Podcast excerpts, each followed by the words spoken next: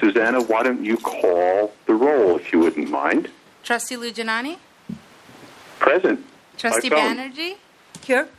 Trustee Lawrence? Here. We have a quorum. Excellent. Okay. Um, welcome, everyone, to the September 7th Finance Committee meeting.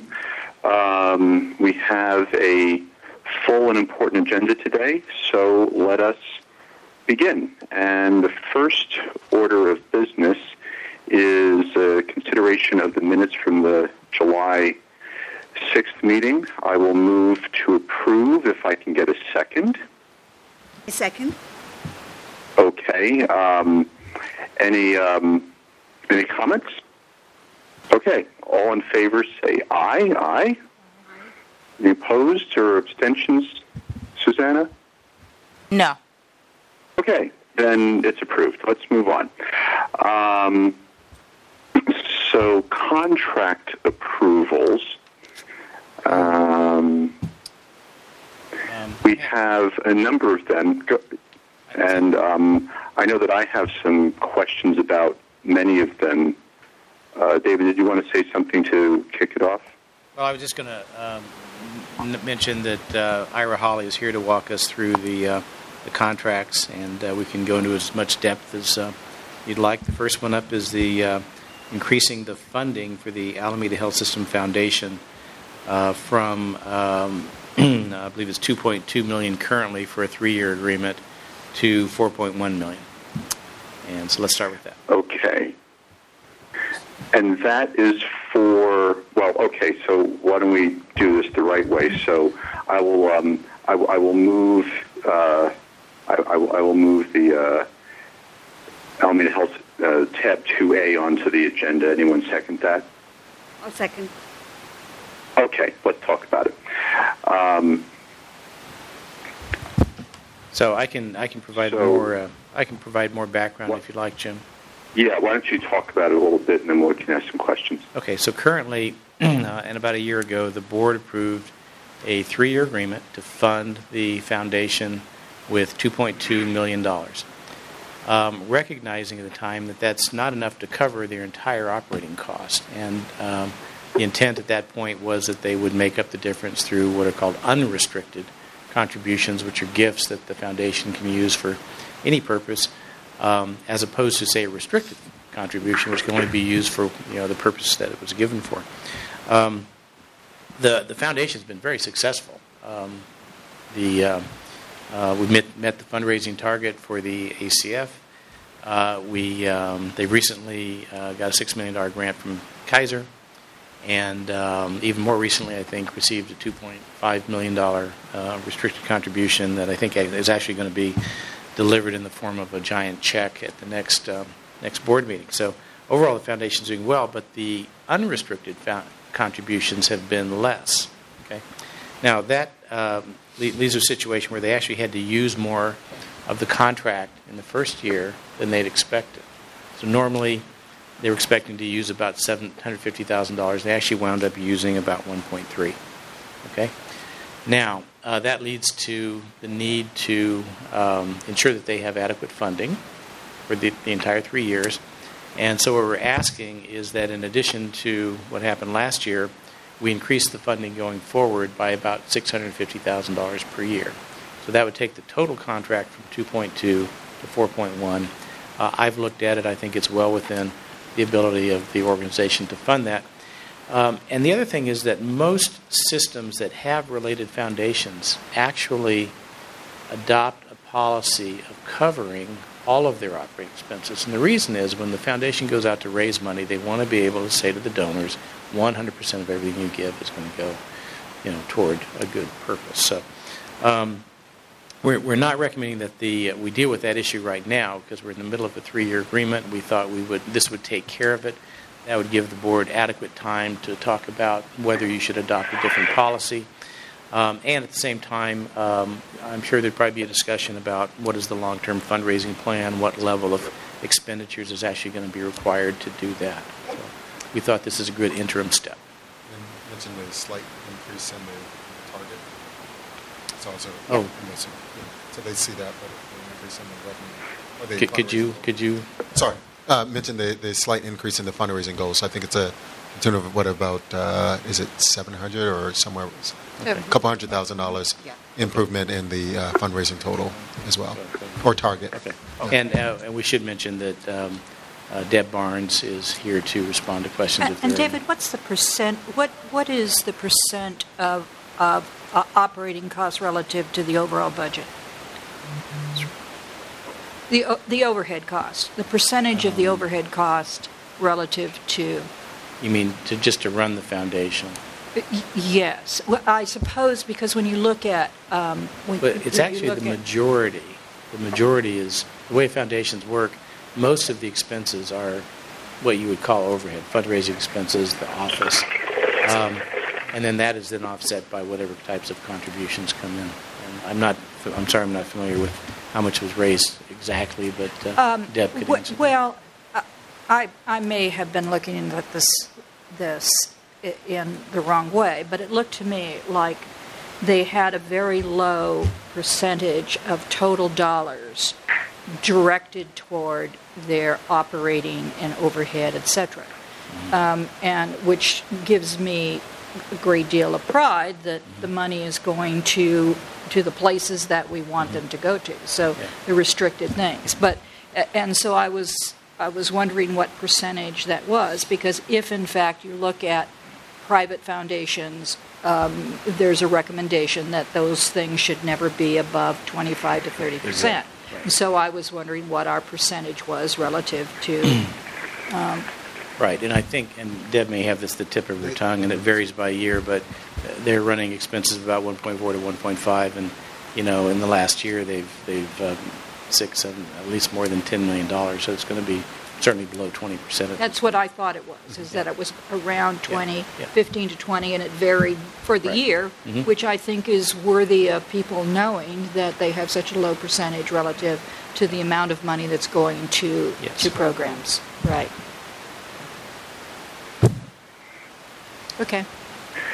And, and this is Jim. Um, so, um, David, it sounds so. The way you're saying it sounds like this is a matter of we're not changing the activity level.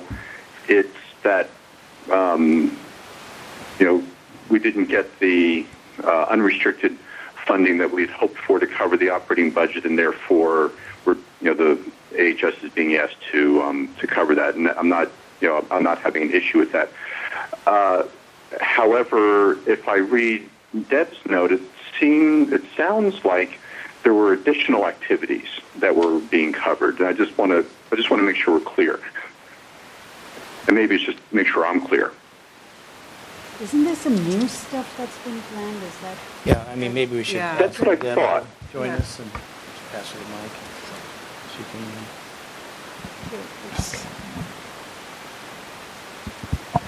Uh, As I read Deb's letter, and you know, it talks about.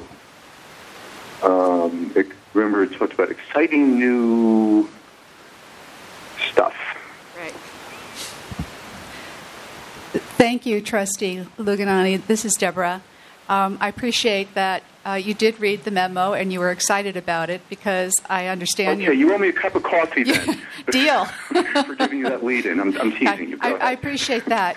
Um, but yes, um, you know, we're we're um, coming off of a very successful capital campaign, uh, opportunities, the campaign for the Alameda Health System, which was directed uh, to raising funds for programs and equipment and services in the new Highland Hospital. And our goal of 15 million, we've surpassed at 22.6 million and counting. So we're saying, why stop there? You know, when when uh, charities finish their capital campaign, all, oftentimes they'll ratchet down.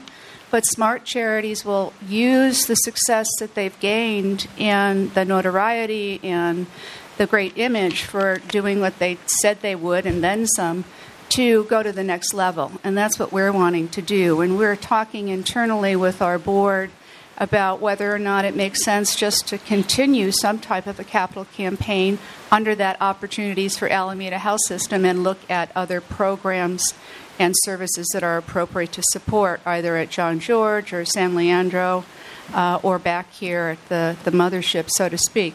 So um, we're evaluating that now that the strategic plan is done. And when we first put the contract together, we didn't know what we didn't know about what the vision would be and what the plan would be. So we were conservative. And when asked to cut our earlier contract of 3.1, we did so to, to 2.1. And that's probably not a good thing, but it was good at the time.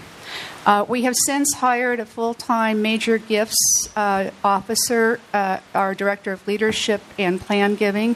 Not only are we going now to work with individuals who have the capability of making major gifts, but also uh, starting a plan giving program and a legacy society. So, very excited about that.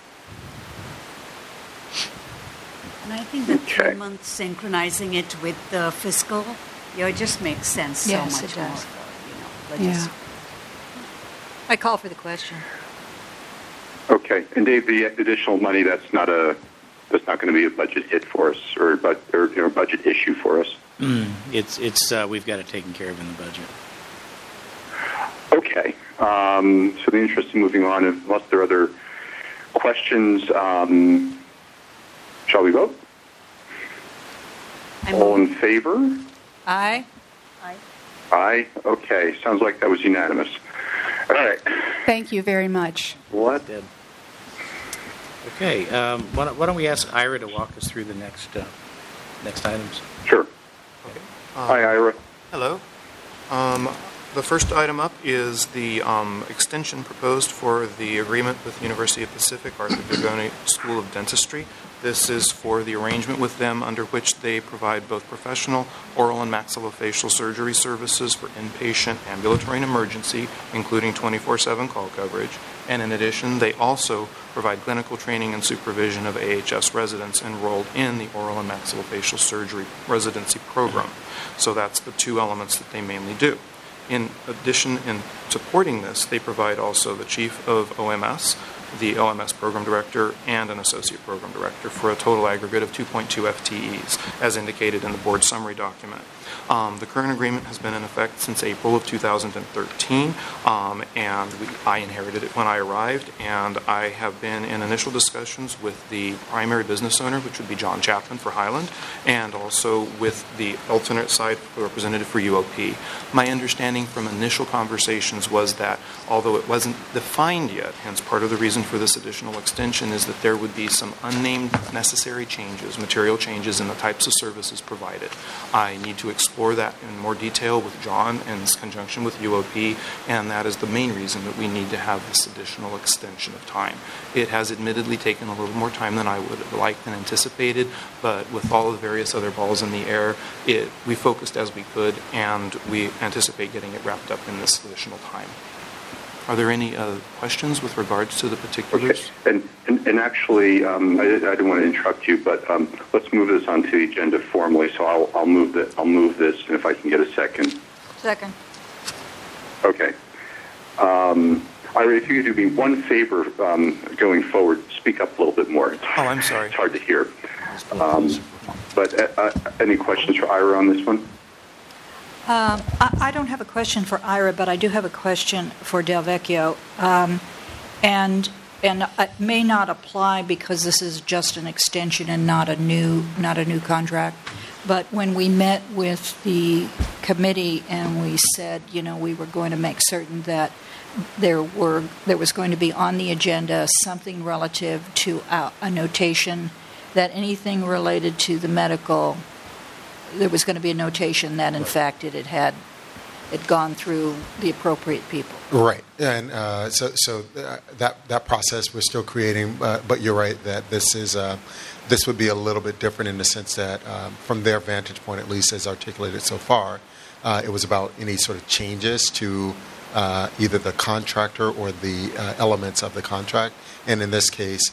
Uh, this extension wouldn't uh, sort of cross that threshold, but any the, the, the further contract would, in fact, do that. Uh, uh, and I believe uh, there is, and Ira could speak to this, but if it isn't, we'll address it. There is John is the lead for this, but he's working directly with the clinical leaders in the area of surgery, where the dental or the OMF um, S program lives. Uh, to to partner with that, and that would be the spirit of what we're getting at, which is the clinical expertise, most knowledgeable about the contract and the elements of what we need for patient care delivery being involved in the process for determining what, what are the needs that would be uh, um, expressed in and met by the contract itself. So, so both of those things are occurring, but you're right. In this case, um, uh, uh, of an extension, it's not crossing the threshold of what the medical staff have articulated that they are that they want. to Ha- Have you talked how, how you would envision that, that document that comes to the board? Um, You know, is it going to come from the chief medical officer who signs off on it? I, I I suppose in terms of the accountability process, you know, are having, holding one individual relative to that end versus all diffuse? you know, all the various people who work through contracts. Um, so would Yeah, you give we- that some thought? We absolutely will, yeah. Okay. Uh, we have uh, uh, already, um, as a part of our routine contracting process, a signature routing process. So I don't know what, if this will end up being that, but uh, one way that this could occur is that we'd have in the um, in the uh, embedded within the signature routing process for approvals before they come to either uh, David or me uh, uh, or to the board ultimately. Uh, indication of all the various stakeholders who have reviewed this and are saying that this is ready for, for execution or for approval. Okay, and, and I understand why this would, I mean, it, there's no change, basically, just an extension, so Correct. I, I do, I understand why it wouldn't be here. Okay, thank you. And uh, Ira, I have one quick question. Um, this is about the um, uh, running rate cost. So if I look at the current contract amount and just divide by 42 months, and then multiply by six months for the extension, I get 242,000 or so, and we're looking for 317. So is the running rate? Did I maybe make a mistake, or is the running rate actually below um, the average rate? I don't have the calculations I did with me, but you are correct that on a straight line rate, that is less than what is listed here. Um, I would need to go back and double check there. I believe may be certain payments that are triggered at particular months during the course of a calendar year under this contract, and depending on where this six months falls, it may actually include those in here, and that may be the nature of why this has a slightly inflated amount. I can research this and respond back to the board in an email afterwards. Okay. I'm sorry. All right. Um, yeah, I mean, as long as you're confident that's the right number, then we're fine. No, that- that- but, um, I- I I'm am. fine. No, But, I- uh, I am, sir. know, um, I just want to check. No, this All is right. checked by one, two, three, four people, and they run the numbers as well. I ran them last week, but I just don't have it on the top of my head. Okay. Um, well, so um, unless there are other trustee questions, uh, shall we vote? All in favor? Aye. Opposed? Anyone?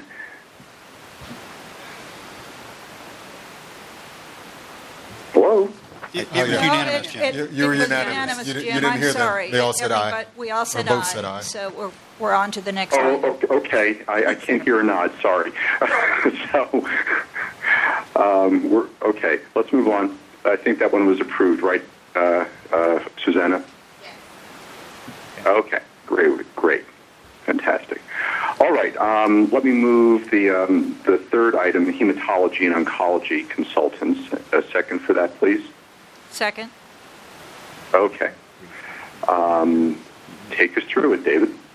Um, I'll. I'll, I'll cover this one. So we, we have been in negotiations with um, a group to provide uh, hematology and oncology services. Uh, they uh, recently notified us that um, they don't intend to renew. Uh, we have started a recruitment process to um, bring new uh, services into the organization. Those would probably be an employment relationship. So we're working with uh, HR to do the uh, recruitment. So we need to extend this contract until we can complete that. To buy, and they're willing to stay. Yes, yes. Okay, so this is basically, you know, so this is kind of the end of the contract, if you will, Yes. right? Yes. Okay. Okay. Um, other trustee questions? None on my end? None on my, end. Okay. Um, I do have one It's not really about this. Uh, it's more of a higher, maybe a next level up question. It just seems like a lot of our specialty services are contracted out, and I maybe even asked this question in a previous committee. Um, is, you know, is that the case, or am I just, you know, kind of reacting to what's in front of me? Um, and is it normal at other hospital systems? And um, Um, m- most of our uh, specialty services are, in fact, contracted out. Um, I'm not sure what normal would be. Um, Dr. Jamaleddine is not here um, this evening. He's at a, um, a beta um meeting on a new, exciting new uh, quality program, but it's something that he's looking at, and I'm sure he'd be prepared to talk at a later date. okay, that's fine. Um, Delvecchio, was that what was your experience like down south? Uh, it's it's it's mixed. Um, I would say uh, not just down south, but in, in San Francisco, um, uh, we had combinations. So uh, we had um, because in LA the model was mostly employed or all employed. It was all through, uh, uh, or with a few exceptions, mostly employed providers doing not just the specialty services but primary care as well. Uh, in San Francisco, it was all contracted, but with one major contract. It was with the university. So. So it's the, the, the, the model I think varies across organizations, and and uh, we're looking at it. Uh, we're looking at all of our provider delivery model actually as we work with uh, Alameda Health Partners as we stand that organization up, and um, uh, because a lot of the decisions and the relationships will be funneled through that. Uh, entity, uh, the, the discussions that that leadership and that board have are uh, decisions around anytime we're doing or looking at our provider relationships to say is contracting the best route to go? Is employment the best route to go? So, so and Dr. Jamaleddine actually uh, uh, obviously sits on that board and uh, is participating in that process in that capacity and in his in his CMO capacity. So you're right that here uh, they are, actually with the exception of ortho, I think probably all. Uh, contracted out, uh, and that's not necessarily a bad thing, sort of empirically, uh, but it's certainly something we want to look at. Yeah, and I wasn't. I didn't want to imply that it was bad or good. It's just, you know, it's something that struck me. So it's and it sounds like um, you're being pretty proactive about, you know, figuring out if that's the right thing for us, and that's good enough for me for now. Um, so, okay. So on this particular one, if we can vote, I will vote yes. yes? Yes? Approved. Thank you. Okay, that sounds unanimous. Let's move on. Um, so, Conifer, David? Uh, yes, do you want to put it in motion? Oh, yes, thank you. Um, I, let me move to, um, let, me, let me move that onto the agenda if I can get a second. You know- Second. Can I get a second? Okay, thank you. Okay, Ira? Okay, David, Ira? go Ira? ahead. Ira? Thank you for keeping me um, on process. Okay. Um, this is Ira. Um, the background on this is we are looking to enter into a new arrangement with Conifer uh, Consultancy to serve in the capacity of a managed services organization, essentially. Um, there is a relatively long board summary that applied in this case because of the backstory, if you will. I will try not to just completely reiterate everything in here, but my understanding is that in the higher levels, due to a change in the way governmental payment, which we are primarily dependent upon, that is in the pipeline from fee for service to essentially a more risk based capitated environment, which we know is coming and we're having to plan for, is going to be predicated upon our ability to understand the very particulars of the population's health that we manage and population health management, and also to do case management in a way that we have not so far been staffed and equipped to do. Um, Conifer is a consultancy that has a history of proven ability to actually provide these services in a turnkey fashion. In addition, we are also looking to a time when they can not only come in and begin providing these services now, as outlined under the three SOWs in this situation. But what they are also going to be doing is, under the third SOW specifically, assessing our current capacities on the ground level for how we could do it with our current staffing levels and systems, and then make recommendations to us during the course of the proposed tenure on how and what we would need to do in order to build ourselves up. They would also be training our actual staff in how to do certain techniques and skill sets that are necessary to work in this new risk based environment. So the view is that over the course of this contract, they would not only provide turnkey skills and sets of technologies so that we could begin functioning, especially with our HPAC population under a health, man, um, a health population um, incentive program, but also being prepared for the transition over the few coming years from fee for service to a risk based situation. With all of that being said, we would look for certain technologies and platforms, especially under the first SOW, which would be the analytics software and modeling, et cetera. Then, in a higher level, we would look at under SOW 2, that would essentially be the management services and the care management skills they would apply primarily to the HealthPAC um, incentive plan.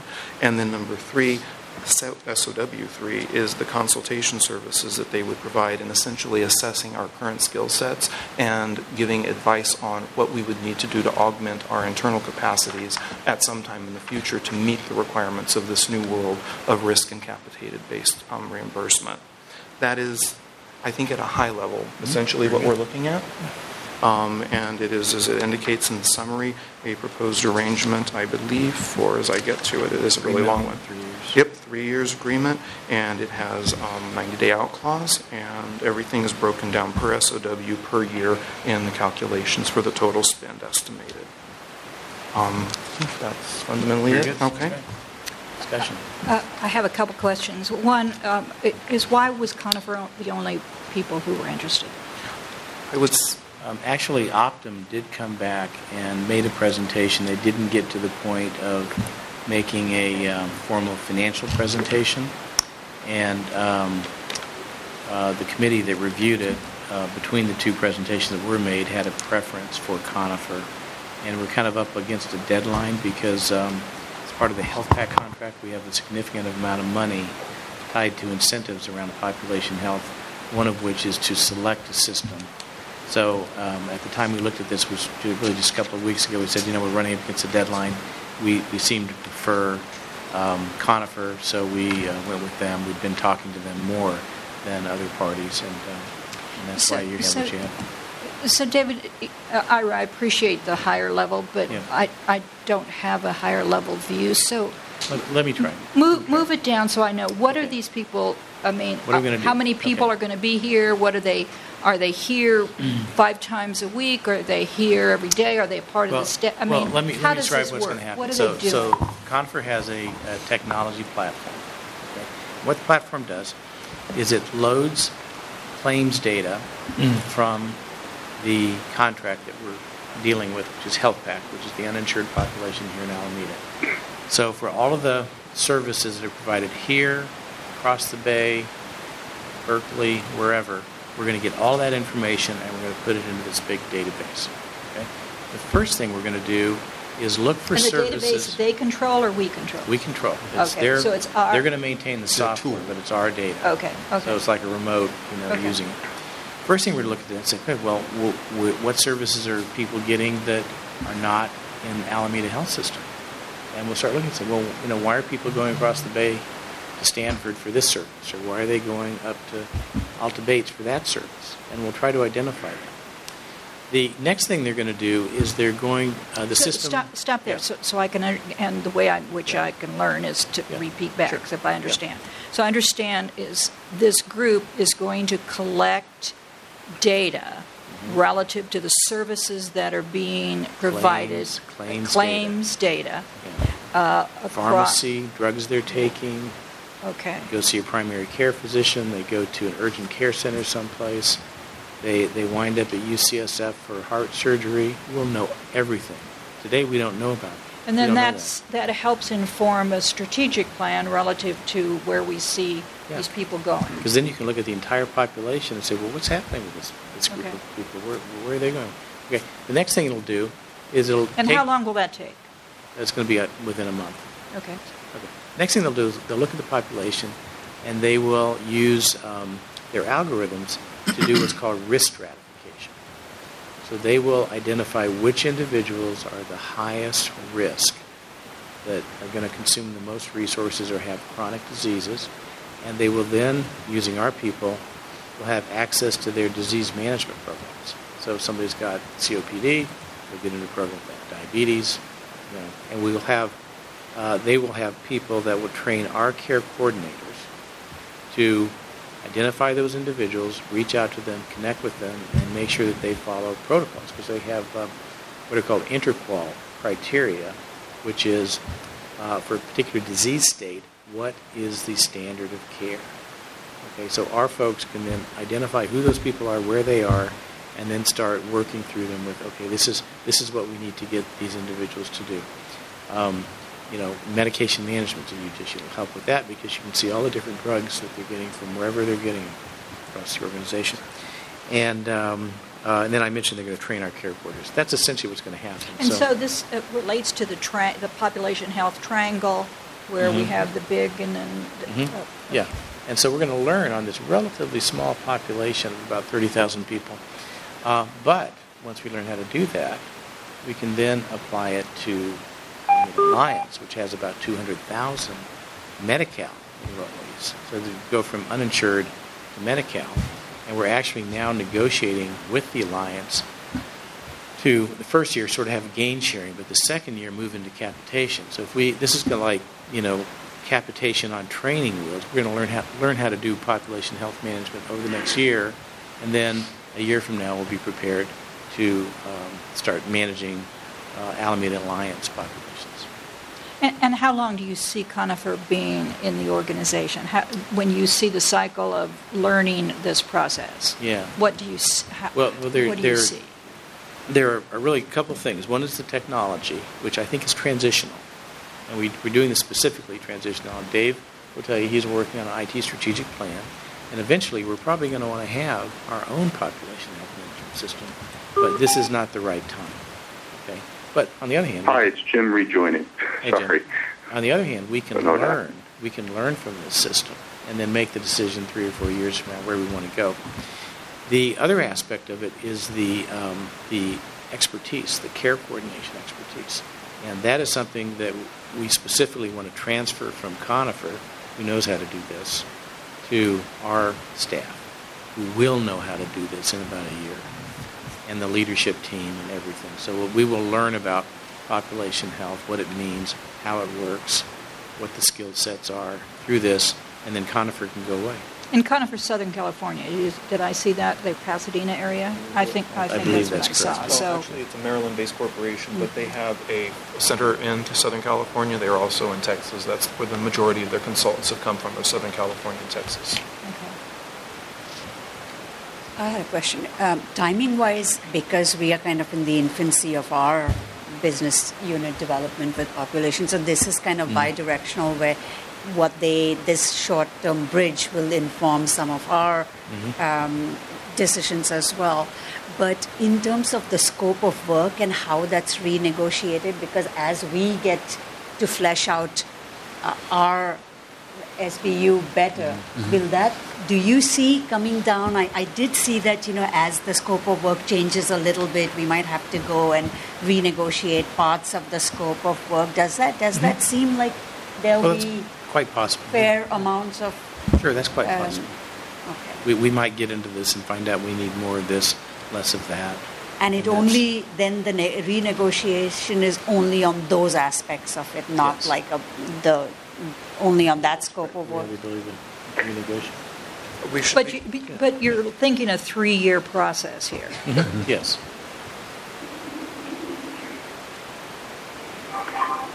Well, I guess, is there room to, I, I assume there is, room to renegotiate as, as we, you know, let, let's pretend that, you know, we go on for 18 months, we've learned a tremendous amount, we say, you know what, this contract doesn't really make a whole lot of sense anymore. I'm assuming that we can, uh, you know, do some significant revisions if we need to, to so that it makes sense once again. Um, yes, this is I Ira. think I kind of think that's what Yeah. King Kinney is. Yeah. Okay. Um, yes, this is Ira, um, Trustee Luganani. Um, regarding your um, question, there is language in the contract contemplating a 90 days without cause termination notice. So if at any time, 18 months or even fewer, we were at the point where we decided for whatever reason we wish to either renegotiate or we wish to simply say goodbye to Conifer, we can affect that by, with the 90-day notice. We could also use it if we wish to renegotiate and say, well, either we renegotiate or we use our 90-day without clause, and that would be incentive for them to come to the table. And and Ira, there, the 90-day clause goes both ways, or, okay. Yes, it is So usually we've got- reciprocal. It's reciprocal. So we've locked these people in for, they can't, They have, they can't leave us high and dry. they'd have to give us 90 days' notice. It's not a lot of time. Okay.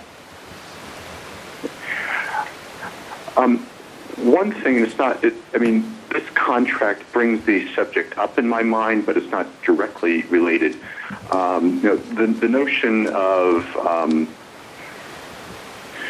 capitation, know, I mean, that's a huge change in our risk profile and the way that we might want to do business.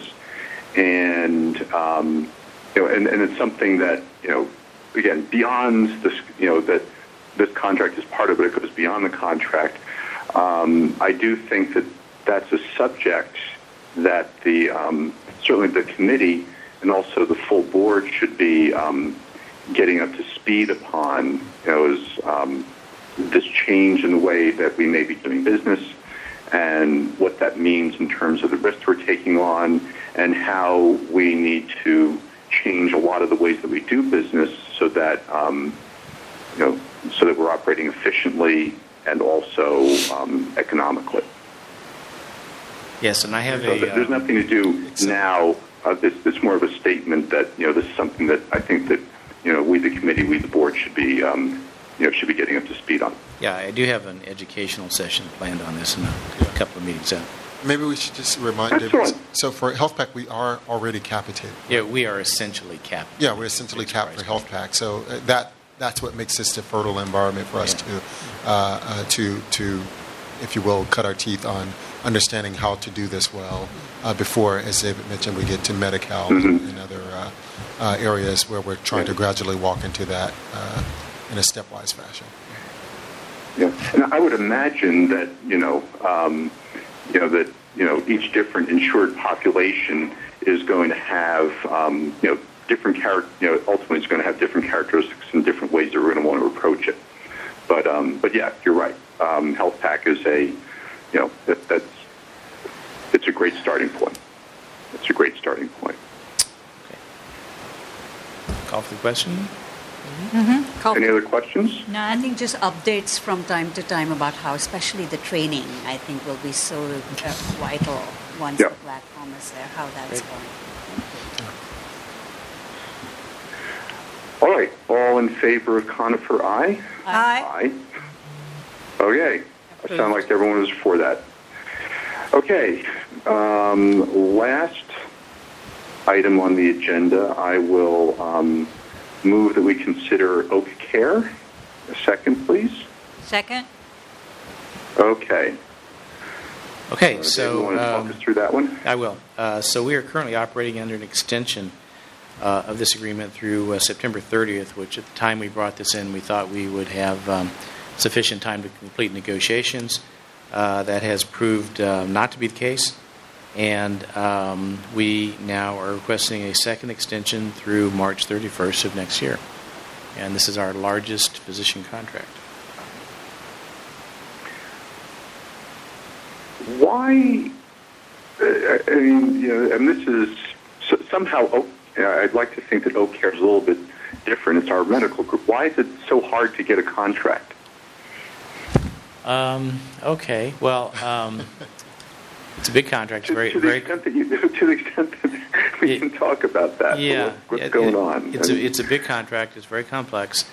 Uh, there are Yep. certainly uh, issues and concerns that we have with the current uh, performance of it.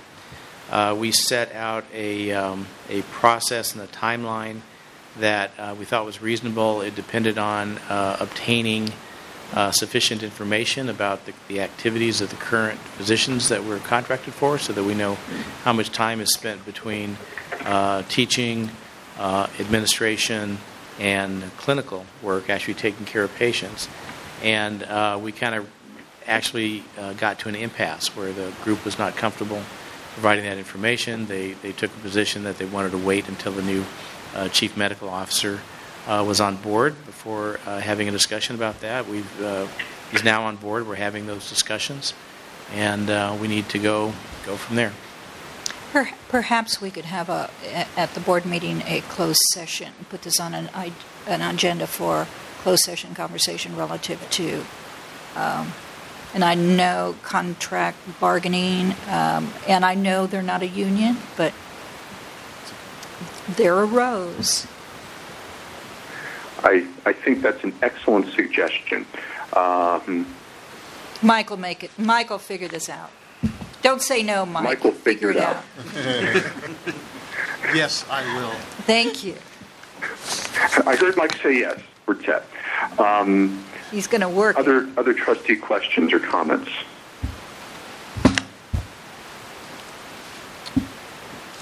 All in favor? Okay. You, are you All in calling? favor of the six-month extension, aye? Aye. Aye. Okay, that one passed. All right. I think that is, that is all for approval items. Congratulations. Okay, then I guess All we're up to the uh, financial report. Yes. Okay, tab four, and um, I'm going to refer you to the uh, the handout of the PowerPoint presentation, which you probably have. Um, let's see, back up. Now, um, first thing I'm going to cover is the uh, organization chart for the finance division, and as you probably know, with the uh, uh, new strategy that we're adopting a um, entire reorganization of the organization, but, I- but you're going to see finance. Oh, my God. I'm going to talk about it. It's- that. And for, Yes. for, for, uh, for a couple of reasons. Um, the first reason is very sad, which is that we have to announce that um, our Vice President of Finance, Vanetta Van Cleve, has made a decision to leave the organization and go ride snowmobiles in Montana. so I want to uh, personally thank Vanetta for her many, many contributions, and she is going to be sorely, sorely missed. Vanetta? She's right. Right next. to Already missed. Oh, okay. Um, so anyway, uh, we are going to be doing some reorganization and posting the position, doing some recruitment, and Oh, you'll. and Dave, Dave, I'm sorry. Um, I would just like to um, pile on and um, publicly acknowledge Vanetta's contributions, and that I will miss her. Uh, Vanetta, you came at a um, you came at a tough time for the organization, and you really helped, and I appreciate that. So I just want to say that. Thank you very much. I appreciate the kind words. Thank you, Vanetta. The um, Okay. the other major And change. take me with you. yeah. the Please. wanna go walking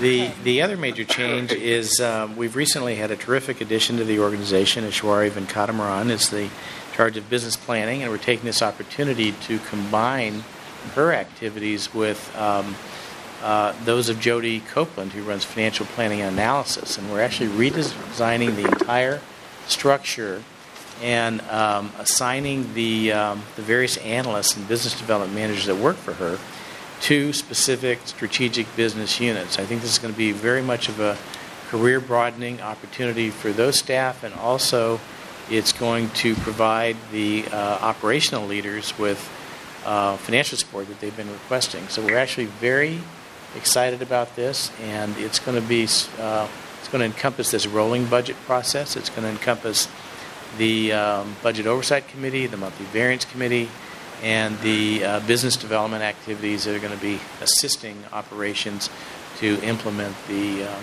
the strategic plan. So we're very excited about this. Uh, David, how is this organized relative to the cost centers? Is there any relationship to how you've set this up and the, co- the duties in the cost center? Yeah, uh, so these are uh, the individuals there operate the cost centers that report to me, but they support the, um, the cost centers that are in the new organization structure. So all the strategic business units, we will have a financial analyst assigned to each of the strategic business units who can work with Luis and his teams to you know, help him develop his specific plans and implement them. So I think uh, Great. that's great. Uh, the question I, I think you're, or what you're looking for is um, the organization wide. So my my org chart.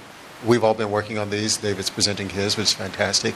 Uh, when you see the organization wide org chart, where you're talking about how we're changing the budget to reflect the different business units, you'll see where those bus- different business units fall within the organization. And as he's reflecting, his team is designed to operate the financial side of that, but some of the uh, structure that they're doing is in direct reflection of how they're going to support each of those business I units. see. I It's really Oh. being institutionalized now. This is so good. Very exciting. Okay. It is for us too. All right. Um, We should put an org chart on every. I know. I was like, you're yeah. Yeah. Um, Okay. th- th- th- This is, um, you know, this is tremendous progress, Dave, and I, um, I mean, I remember um, it was a, a thinner organization when I first joined the board, so um, um, great job. Thank you very much. Um, now we're up to the um, financial statements. We actually have two to review. We have the results from June, which is the end of our fiscal year, so I'm calling that fiscal 2016, and then we have July. And I'm, I'm really going to just give you the um, the high level information because I think you're pretty much familiar with it. and We have other things to talk about in more detail. Uh, but the first thing is that the uh, the 2016 statements um, are subject to audit. Uh, the audit's going very well, and uh, actually, the auditors are going to report at the audit committee just an update uh, after this. Uh, the big surprise was the GASB 68 pension expense adjustment, which Vanetta is going to go into in more detail, but it is a big deal. Um, there is a 1.9 million unfunded liability. The there is a sort of a mismatch on the expense of the pension plan between what's going in, and that is causing increasing expenses. So Netta will show you, the total expense of that's getting up to about $80 million a year, which is almost 10% of our budget. It's enormous. Um, the, um, the other thing about 2016 is the, the patient activity, the volumes are actually pretty much um, above or in line with budget, with a couple of minor exceptions. But activity was good. Um, we had exceptional uh, revenue, uh, patient revenue, and supplemental revenue. We had very strong cash collections. We had pretty good expense control. And um, most of our key ratios improved as a result of that. And we actually achieved our bottom line uh, budget, which was uh, remarkable, even with the GASB 68 issues. Uh, we improved the balance sheet significantly. We had terrific cash collections and got the AR down to a level that's um, uh, quite respectable. So that's a, that's a nice turnaround. That, that has largely uh, continued into 2016, the first month of the year. Um, pretty good patient activity with the exception of ambulatory access, and we're talking about a redesign that uh, we're going to take to that the op- ambulatory operations committee next week. Uh, revenue so far consistent with budget. Cash is consistent. We still have this GASB 68 issue, and a registry. Uh, most expenses look reasonable, with the exception of registry. And one of the things we did at the last budget oversight committee was to approve and fund the hiring of about 30 new nurses to come in, and we think that that will largely address the registry and the overtime issues. And the, the FTE relative to patient, how, how did that, wh- what did that, did, how did that change? Um, uh, I mean, at are a- we at a- still, are we still low per, No, I'll show you some FTE? of those. So, um, just, and I'm not going to take you through all these numbers, but this this first chart is for 2016, and it's showing the annual performance here, actual to budget. And so, on that statistic, which is what we measure, we were at 4.72. Okay. Against the budget of The budget was five, and last year was at 5.3, 5.14. So last year we had 5.14, we budgeted 5.09, and we ended up at 4.72. And last year our compensation divided by revenue was 72%. We budgeted 66.8, and we came in at 65.8. Uh-huh. So we did really, really well at improving these ratios. Okay. So, You know, David, I think at the beginning of the meeting, I, I mentioned to you that, that the progress that has been done, and, and of course, you should take some of this credit too, madam. Um, the work that has been done over the last couple of years is really tremendous. I mean, it really is quite impressive of how much we have gained and grown. Um, this is probably the best thing I have seen since I've been on the board in relationship to performance. well, on, on behalf of the entire team, let me say thank you. It's a lot of hard work by a lot of people. I, I, I, uh, I do have a question. I'm sorry, did I cut you off? I do have a question relative to ambulatory. Um, how much of the ambulatory is related to wait times? I mean, is is that part of the issue that we're not getting people in? And we we used to chart chart that and how long it took for somebody to get an appointment and et cetera, et cetera. And yes, right. Uh, and and so I'm wondering, is that part of the issue or? I think it's a combination of things. So uh, we, uh, and we mentioned this even under the context of the third next available is just a different manifestation of the fact that the ambulatory volume is lower than budget projection, meaning our ability to get people in uh, um, um, is not where we had projected to be at this uh, particular juncture. Part of that uh, from the operational side is is a combination of staffing. So uh, we have had some successes throughout the ambulatory infrastructure in bringing in new docs. Unfortunately, we've also lost a few docs, and so on balance, we were we were you know, sort of neutral where we needed to actually come up. Uh, we've recently actually uh, been able at the end of last year to bring on some additional docs, and so uh, the numbers, and I think uh, uh, June reflected that we've had more ambulatory. Um, volume in the month of June, but the numbers were still lower compared to uh, what we had budgeted, and that's some onboarding and kind of still continue to get things stabilized. We still do actually need additional providers, and recently, the budget oversight approved two more. Was it two more? Uh, uh, physician FTEs in the in the ambulatory setting, I think it was. Yeah. Yeah, so so. release those. I'm looking I at John so, yeah. behind you. Sorry. Dave's like, why are you looking at me?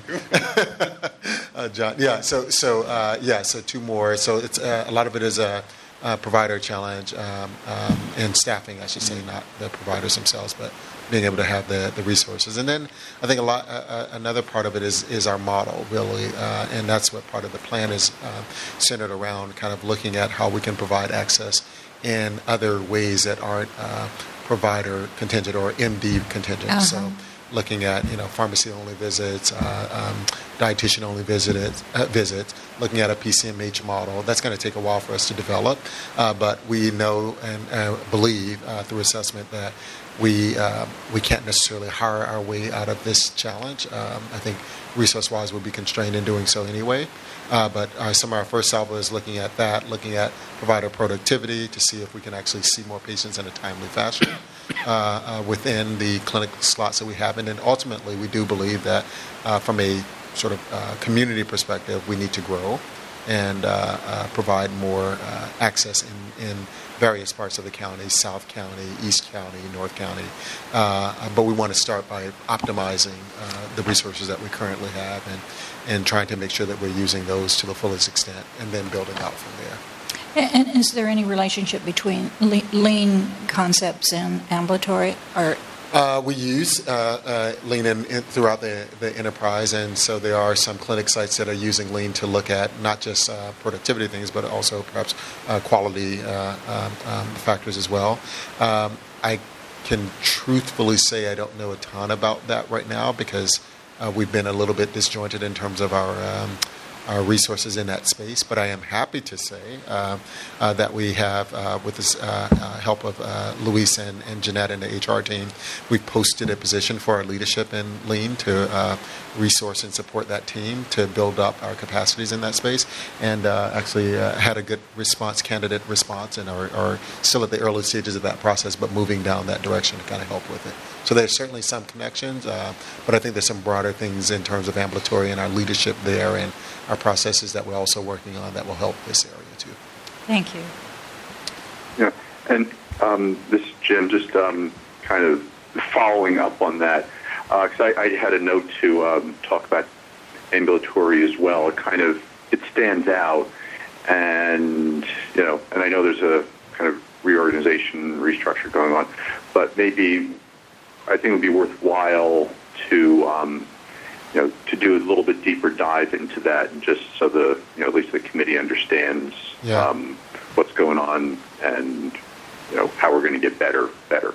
I think uh, I I appreciate the, the comment, Jim. Uh, I think uh, we're planning to come to the retreat with greater detail on the strategic plan, and part of that obviously is the redesign, but also um, uh, the the uh, sort of the leadership that's actually happening. We have a search now for a leader for ambulatory. You'll you'll recall that uh, this year has been sort of a hybrid year for us, and Guy uh, Kisgard and a lot of the CEOs supporting him have been helping to work with the clinicians in that area to keep ambulatory moving forward and doing a great job, all things considered.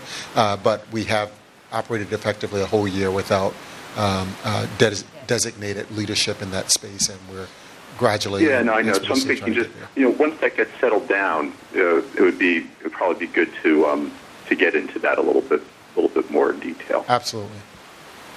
Yeah, so you know, settle it down first, and then we can get at it. Duly noted. Will do. Thanks. Okay, so um, July is pretty much a continuation of those same trends.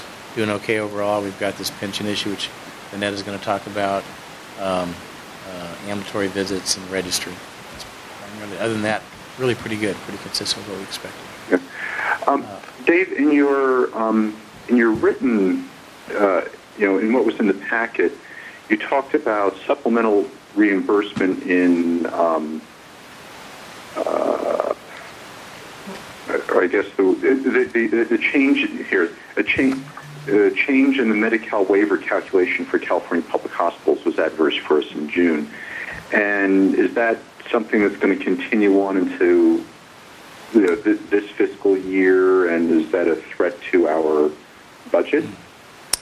Um, um, I'm trying to recall that specific issue for you. It's a- Uh, let's see. You said this is in your June comment. Supplemental reimbur- supplemental reimbursement revenues in decreased in June as a result of the change in the Medi-Cal waiver Uh, calculation. Right. Yes, I don't, I Um, don't think that that will be, I think that's a specific issue for a specific year because the calculation has changed going forward to a new methodology. So I think it's a one-time event that we're dealing with. Okay. All right. Thanks. I feel better. Okay. Uh, I'm going to finish up on, I'm on page, uh, slide eight of the presentation, just finish up on cash. Uh, Just to point out that really it's been um, exceptionally good. This should- this is uh, cash collections on patient accounts, not supplemental. But you can see we, uh, 2015 was actually a good year compared to the year before that, and we've gone from 467 up to 607. And um, for the first two months, we've averaged about $50 million a month, so um, really, really good uh, cash performance. And then the um, net negative balance, here's the forecast. We're currently at about 120, and we expect to end up at about 120, uh, well below the target of 140 next June. So, This is really That's remarkable. fabulous. okay, remarkable. thank you. Yeah. I, I think the, uh, the the little the little um, cash collection chart month by month that you had in the packet, I thought was especially striking because you had you know 2014, 15, and 16, and it was just um, the, the the difference between 14 to 15 is really amazing. And then I thought what was really you put was the uh, you know the uh, icing on the cake, if you will, was you know that you know we continued that performance in 16 and even improved upon it. So you know it wasn't a you know it looks like it's getting institutionalized, which I think is especially gratifying.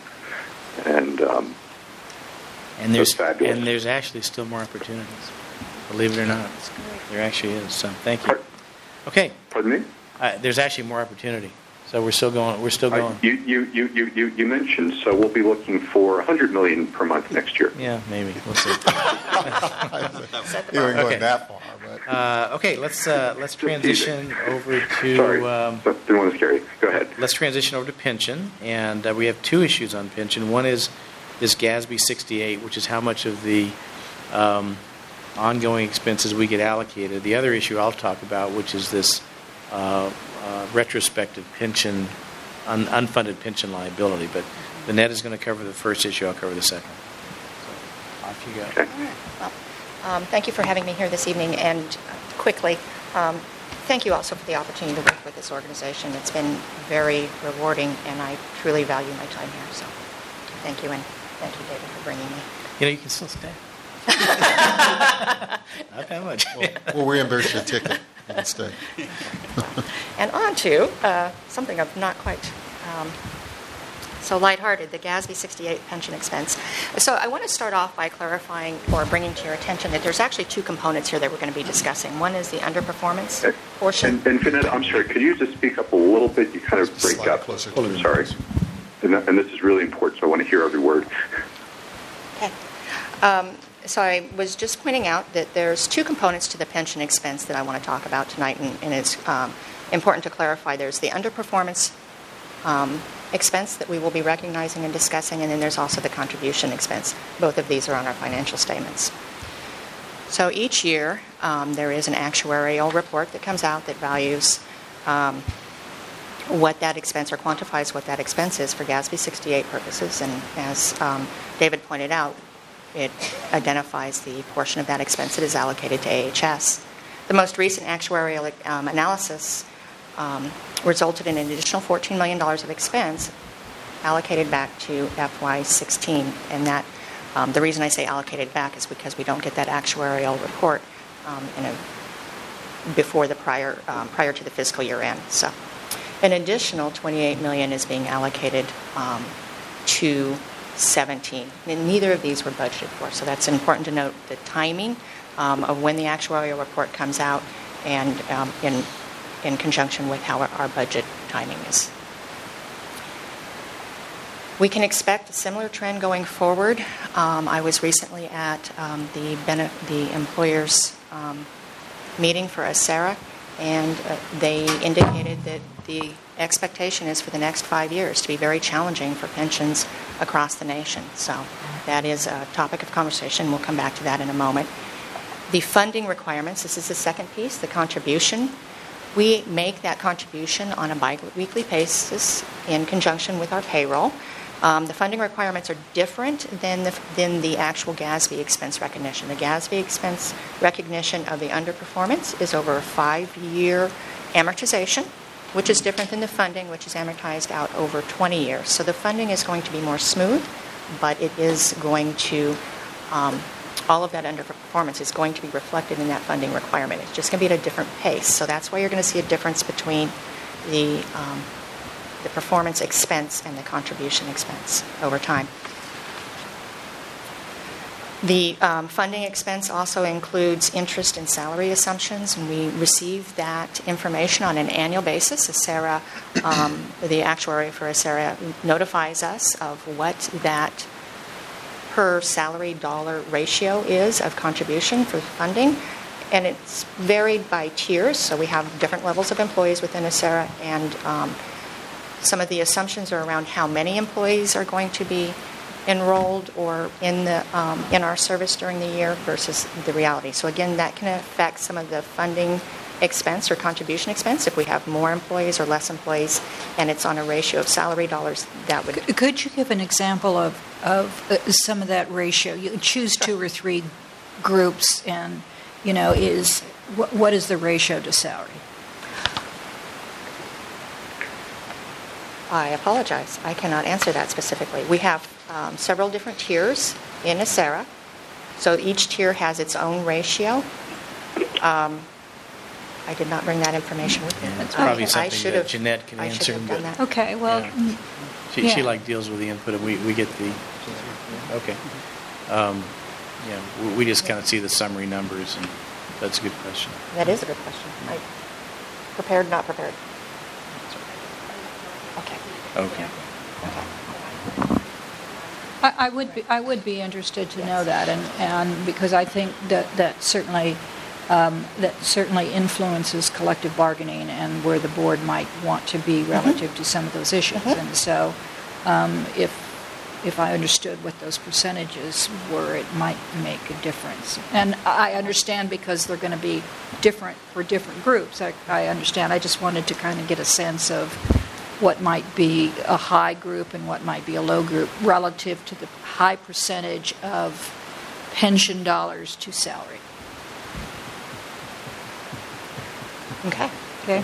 Thank you. Um, So again, that's the, the funding contribution, which is calculated out, um, and we pay that on a biweekly basis. So this year, we've had um, a couple of significant factors that have contributed to this increase in expense. Interest rates have been very low, um, and this has affected the, um, the current value of future liabilities, and the return was actually 3.8. Now, Acera, being a very long-term, 100-year kind of plan, um, has projected out an assumed return of 7.6% over the life of the, of the plan. That affects the, um, the expense that is calculated if the return is less than 7.6. So they didn't meet their goal. The expense to the employers increases because they didn't realize that in return on investment. So 3.8% was what was realized through 1231 of 15. And again, this is another timing issue. The actual report is 1215, 1231. And we received the um, report in June. I'm sorry. 0.4%. That's a significant difference. 0.4%. We are estimating 3.8 for 17. I apologize. Can you say that one more time? Yes. In effective Oh, okay, I see. 1231 of 15, mm-hmm. which is our FY16 expense mm-hmm. increase, the realized return was 0.4%. Significantly different than the 7.6 anticipated. Okay? Now, as a result of that, um, I have a couple slides ahead. We are projecting out 3.8% return for 17 expense. Neither of those items were budget. A- And why did you choose 3.8? Uh, They did. They did. No, Is it- no, oh, we we did. did. We did, We I'm did. sorry. It's okay. And, and, Um, you know, so yeah, so it's I'm- based on, based on what, what logic are you applying to, to put the 3.8? Okay. Um, I It think is, 3.8 simply half of the target rate, right? no, um, I mean, I'll go with It- that. It is, no. but we, I'm- I'll, I'll jump in. It is, but we talked to our actuary, Karen Mack, and said what would be reasonable. Uh, We can be more aggressive, we can be less aggressive, but we had to come up with a number. Their long-term objective is 7.6, they didn't hit it this year. Um, so There's no magic to it. And you can't really base it on what has happened for these first few months either. Um, in 15, for instance, the first half of the year, they had a very positive return, positive being 3.8, I believe it was, and then the second half of the year, it was a negative 3.1. So um, there is some fluctuation there. As I indicated, it's going to be a very challenging period for um, pension plans. ACERA has a meeting scheduled on October 21st with their actuaries and, um, and other employers to discuss what the future looks like for pension plans in order to have a, um, a realistic, transparent view of what's going to occur over the next five years. Thank you. So this is a demonstration of our actual expense. Um, I'm sorry. Um, Yes, ma'am. I- I'm still kind of stuck on, on that three, on the investment rate that Yes. you're, you're looking at. So, um, I mean, when you see these huge swings and you look at what's happening nationally, Mm-hmm. you know, relative to interest rates. So I'm trying to, I, I'm really pressing again on, well, only because if we don't make it, there, there again is a significant impact to the budget. So I- I'm trying to understand, you know, you're rolling the dice and, and why you chose that number. Okay. I mean, what were the indicators that said that's a safe number to, to, to use? Which way goes forward? Oh, there we go.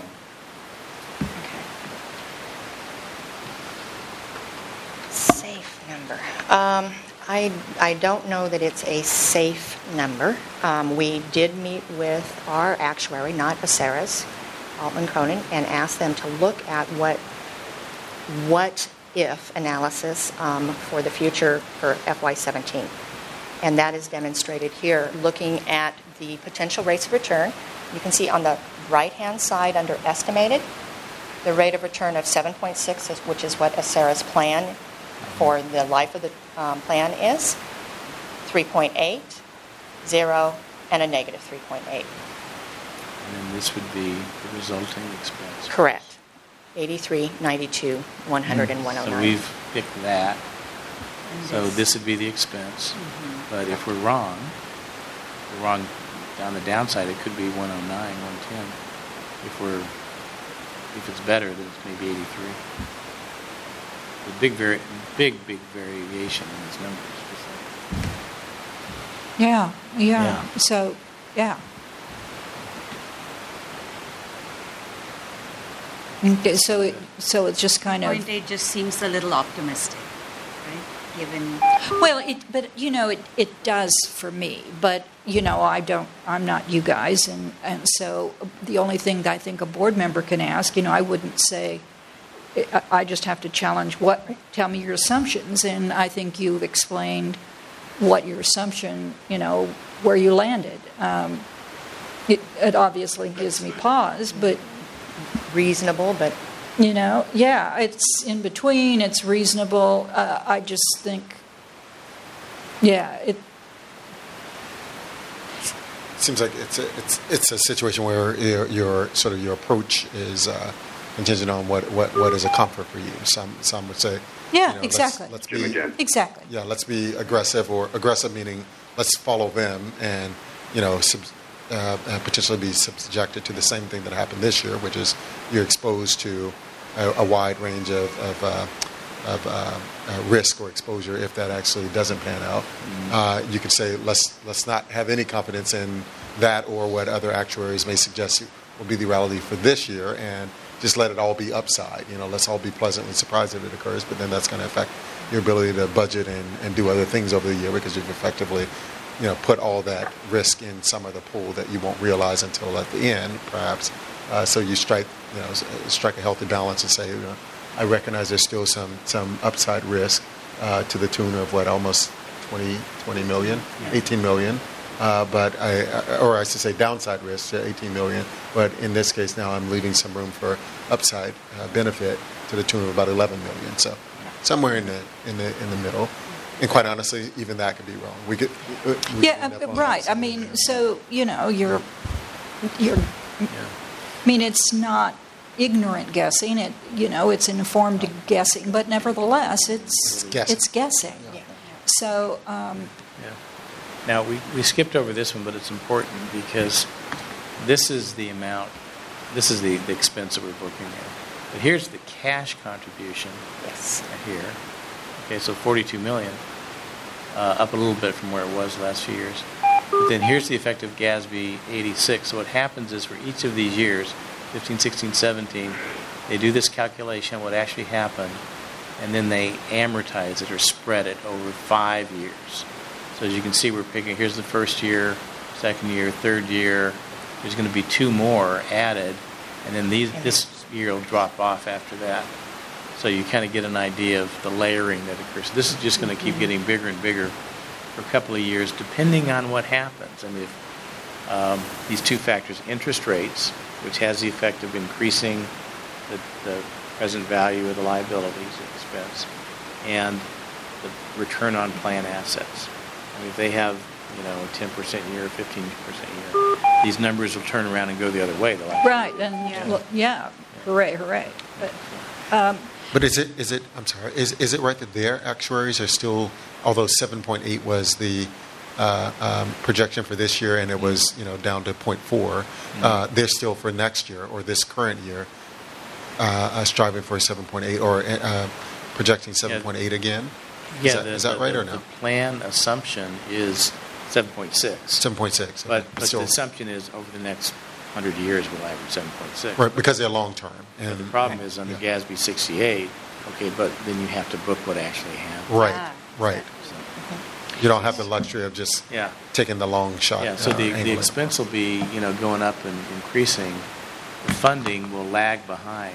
So the, the funding will go up, but not, not As as much as this. So hopefully, you know, over a long period of time, we'll even out. A- And do we have um, a chart or a, I- I'm not sure what you call it, um, a schematic that shows the, the history of our retire, our employee retirement rates and the age of the employees within the system, and I'm, I'm, I'm trying to anticipate, I mean, the question Yeah. is, can you anticipate the, the outflow from the organization relative to your budgeting and knowing that you're going to have to contribute this, and then people are going to start start drawing on it because they're leaving, and so you know younger organizations have more time to to fill up the pot.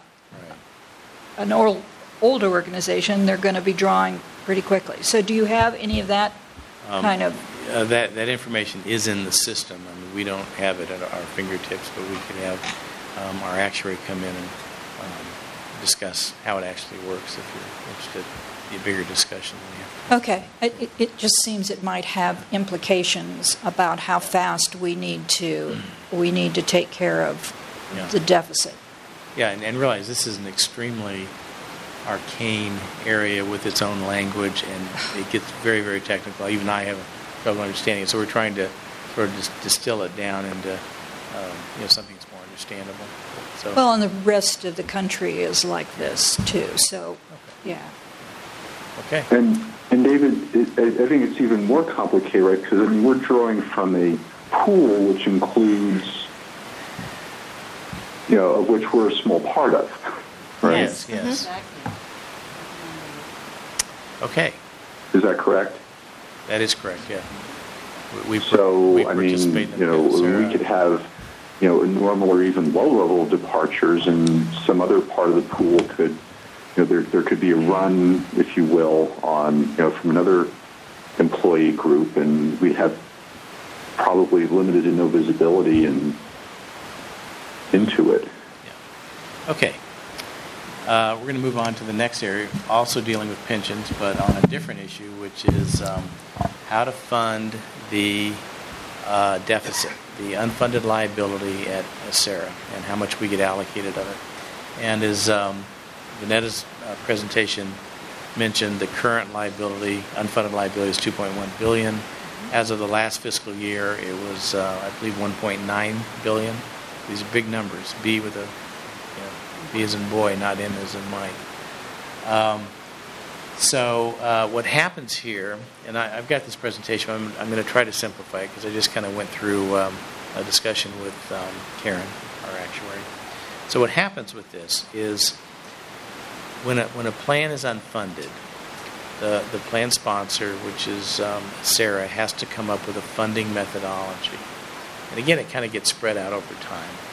Um, Vanetta mentioned on the expenses, the amortization is um, five years, and that's an expense, not necessarily cash.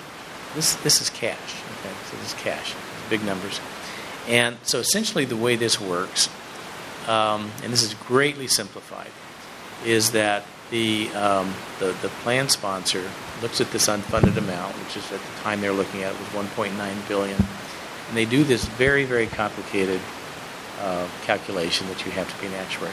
But the way it works out, at the end of the day, if you divide by 15, that's about the amount of money you got to come up with. So you take 1.9 billion, divide by 15. It's greatly simplified, and you come up with you know 100 and something million dollars that you have to come up with that year.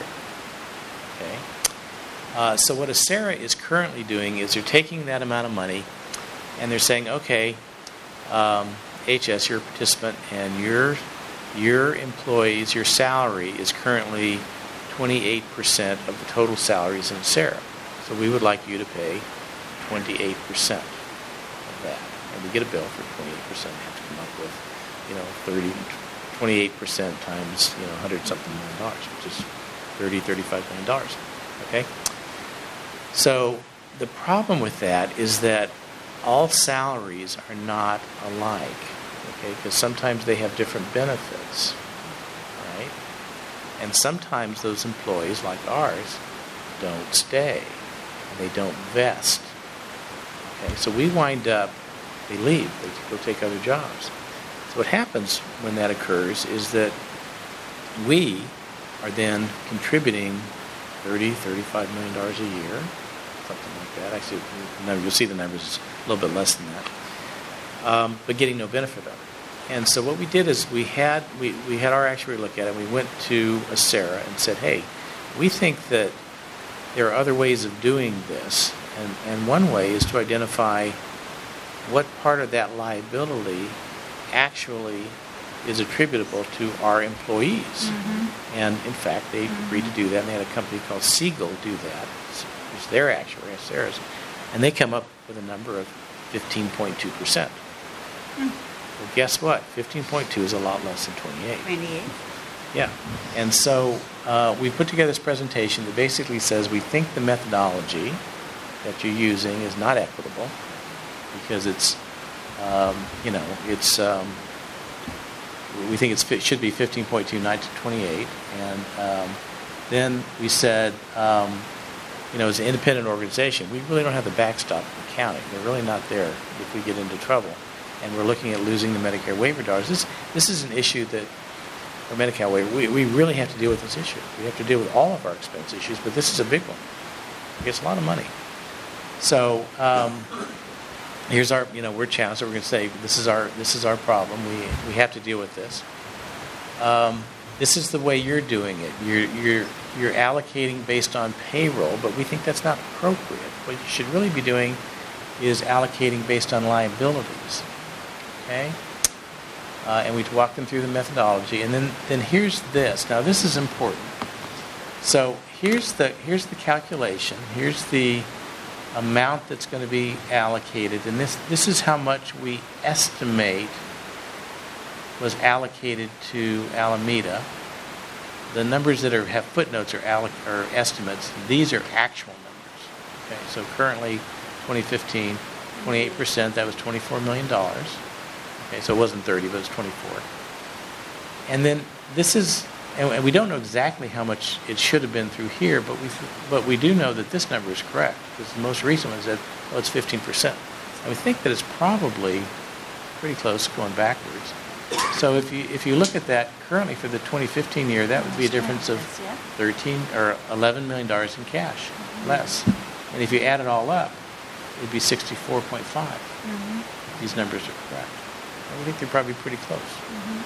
So this is this is a, uh, an important issue. So we're you know detailing what we think the number is, and um, then we're saying to them, okay, we think that's unfair, and in fact, you know, the ACERA does have the ability to set how the distribution is done, and it says it'll pay. And it says each participant, that's us, will pay for its obligations. Okay, well, we certainly want to pay for our obligations, the amount of liability that's attributable to our employees. Um, and uh, let's see, and we also noted that CalPERS, which is the biggest plan in the state, California Public Employee Retirement, has actually recently done the same thing Yes, for the same exact reason.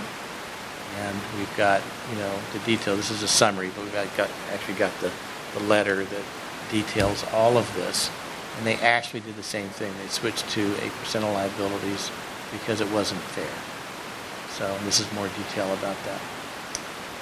So um, we, we want you to be aware of this because we're actually at the point where we're preparing to go to ACERA, and we want to have a conversation with the county first, but we're prepared to go to ACERA and make this formal uh, request to change the methodology. So, well, will there be, well, one organization, ours, gains, will someone else lose? And who are those, whose ox is getting bored, I guess is the. Uh, yeah, so uh, that, that would be the case. It's a zero sum game, and from ACERA's perspective, this is just an allocation issue. Okay? And so the other participants, which would be the county of Alameda, uh, the court, the sheriff, uh, some other groups. Yeah, there's like four or five other groups. But, The court's still in. okay. Okay. Uh-huh. Okay. So that completes the uh, my report, and um, uh, Jim, if there's no questions, we can move into the uh, chief information officer's report. I have no questions for me. Any other trustees have questions? No questions. Okay, let's hear from Mr. Gravender. All right, well, you, uh, you have my submitted report. I don't want to go into too much detail on, on what's in there. The IT long-range plan is something we're working on. At this point, it's a lot of process reporting of what we're working on because the deliverables are really happening in this month of September. At the end of September is when that first batch of Phase 1 comes to conclusion. I included kind of the table there that shows the components and their delivery dates, uh, which all look like September 30th. So that's why a lot of it is, uh, next month I'll have for you, as I mentioned, uh, the structure of the IT governance. I'll be ready to present that and show you where we're going with that. And then also more on what's happening with each one of these uh, components of this, the voice of the customer process, where we where they interviewed a lot of people throughout the system uh, and got feedback on the current status of IES, IT, and where we should be going as an organization. And so that information is coming back. We had a retreat uh, last week uh, that reviewed all those comments, sorted them out into six individual pillars, uh, is what Leidos calls them in the process, and we'll bring those back and share with you what uh, the essence of what those groups, of, of all those people said, and that our leadership team and IT steering committee uh, worked through to get that together. Uh, so we'll be sharing that. Uh, we've also started this portfolio management piece, which is really getting our hands around what are all the applications and software that we use throughout the system. And so that process is happening this month as well. A lot, of times it's been in collecting that. Uh, end of this week is when it's all due to be completed. And then the review of that with assessments on what can be used in the future, what should be replaced, what should be retired, uh, as we look at our total cost of ownership. So all those pieces in the application portfolio come together to figure out if we retire this software and replace it with something else, that money could be moved from the old software to pay for the new software. And that's the piece of this portfolio review to say what would be replaced if we were to make a decision to do a big EHR replacement project. How much money can be transferred from old software to new software? And, and how can we do some consolidations and save money as well. For example, we have three different PACS systems in place. PACS is what uh, stores our radiology images. And so Alameda has a system that they had in place, San Leandro has a system they had in place, and we have a system here at Highland that we have in place. Three separate systems that we're paying for independently, that we support independently with staff to support each of those. So we think there's some cost savings in consolidation of all those systems. So, David, how, how do you establish um, how do you establish a a, pro, a project priority and what you see as I, I mean this is huge and you've got so many so many I mean you're throwing up balls all over the place.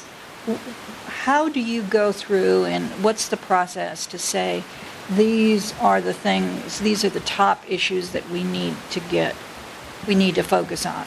Yeah. I, I don't think you can do it all. And so, how did you we, set that we up? will not be able to do it all. So part of the Leidos engagement is to bring forward the governance process, which addresses specifically that. So actually at tomorrow's IT steering committee, we're, we're beginning to address what are the criteria by which we'll be prioritizing projects. So how will they be essentially scored to get them into a sequencing that we can look at and say, this is the order by which we should address projects. So you have a score sheet, or, and it's weighted, or tell me a little bit more. Yep. I, I just, uh, you know, I worry, uh, and I'll tell from a, a, a board member's perspective, having sat here, you know, projects come forward and their costs, and we say yes, let's do this, and and it it uh, plugs up this hole, and then another hole comes and it plugs up that hole, and so uh, I'm trying to understand how you decide what are the most critical things for you to focus on. So we, at tomorrow's IT steering committee, we're proposing a set of, of measurement or, or rating criteria we'll use to, to score each project uh, along with those weighting factors and to multiply all that to come out with a value for each project. And then just essentially do that for all of the projects that we have in our portfolio to, to rank order them. And then go through that and say, does that make sense? Right? Because numerical values don't always criteria might not be specific to a project. So one project might say, well, I know it didn't score very high, but that one's really important for us to do. We might need to adjust our Oh, criteria. okay. Well, and so then we'll go back and But stay with that. rank them. When we say we think that's going to be important for us to do, who who is the we, and what is the criteria for importance? So, is is the electronic health record more important than? I wish I knew all the stuff that you were doing. Then I don't know. Yeah, think Your uh, next gen. think- Your next gen. I would think or- smaller, smaller than that one, because the EHR project itself is is so so enormous. It it doesn't it's not going to be compared to other smaller projects. So think of a projects like uh, specifically anesthesia billing system, a- anesthesia management system, right? Okay. So what happens during the perioperative process is data comes in, the anesthesiologist does a whole lot of work, and it captures data, and then it generates charges for that, while also collecting all the clinical data that needs to be collected for reporting on the patient. So that's one request we have. Another one would be for a project to support uh, capturing of the images and the documentation of what happens in the GI lab. Right, so these are very specific departmental projects we'll be looking at. The question is, how does that fit into the bigger overall EHR plan that we're looking at? And so Yes, that's how and, we'll and rank how, those. How do you avoid the squeaky wheel getting the grease? And how, so that's, that's why I'm pressing on, on the project. Is it, is, is the priority balance, and maybe you give it points or whatever, the, the financial implications to the organization? Is mm-hmm. it the issue of patient, the, the initial patient access or safety? I mean, what is it that, because every organization, I mean, every department can probably make a case on why this is most important for them. Yes. And, and so, So what is that scoring and ranking criteria that we'll use to kind of say, this is more important than that?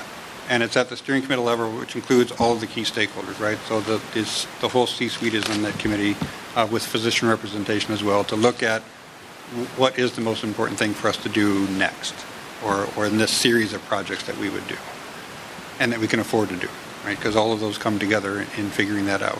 So return on investment might be part of that, right? Patient quality and safety might be a part of that. How does it fit into the IT long-range plan? So, right, how do those things come together to say, yes, these are the right projects for us to be working on right now? okay, so it's going to be subjective. Yes. And- So the and scoring part is, of it the what's- scoring is What's like urgent and what's burning, Yeah, right? with- with You the know, like methodology. stuff Yeah. Yeah, I'm, Yeah. yeah. We're, we're actually methodology. debating the criteria right now on the weights. Yeah, that's really, I'm interested in, in the methodology that uh, uh, signs that this is what we're going to be focused on. And, you know, you've heard me say before, you can do anything you want, you just can't do everything. And so as a result, you've got to be able to, to really focus. And I'm interested in, in these IT dollars, which are huge. Um, and, and if it were me, I'd spend even more in IT. But, you know, um, it, it has to be focused, you know? Okay. Yeah, so that method, so we can bring that back. So IT. That's literally what IT steering committee is working on tomorrow, is that what are those criteria and that ranking priority process that we'll be using to do that? And uh, Dave, Jim, um, so a couple of things. One is I, I think it's going to be really important because this is like you know as Michelle said, this is huge. This is a really big deal, and we're going to be making a decision that the organization is going to live with for quite some time. I think.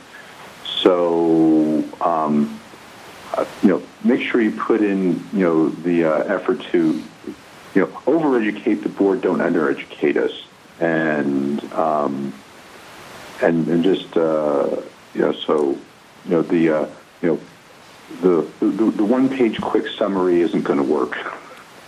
But I, I, would, would you know definitely devote some time in September, October, whichever is most uh, appropriate to getting us educated on what you have learned and where you're going. Um, you know, and, and, and, and keep us educated so that when we get to that final decision point, um, we're real smart about this. And you're real smart about this. Well, I agree, Jim. And so what we've done so far is a lot of process around building what those decisions will be. And the month of September is when those deliverables actu- actually come to fruition and have something that I can share with you on, on here's what the process will be, here's what the structure is, here's how the process will Mhm. happen. Okay. All right, so then I just wanted to mention in that, um, the, the second piece of that, the phase two is really working towards that, uh, that portfolio analysis, bringing together all the applications and software. And so that piece has a longer tail on it, uh, working through December until we'll complete all of that process. Uh, So that's kind of what's happening around the IT long-range plan. Happy to answer any other questions you might have. Thank you. All right. Can you- uh, Sorry, I stepped off for a second. Uh, My break. Making the bladder gladder, I think is what Michelle calls it. Um, I don't know if you spoke to um, uh, some anecdotal feedback from uh, uh, providers about engagement in the process as far, if you did. Yeah, I didn't. So, so part of our voice of the customer process included actual providers, actual real physicians do, that do real work, uh, as opposed to us administrators that have watched them do real work with patients. Okay, I'll stop there.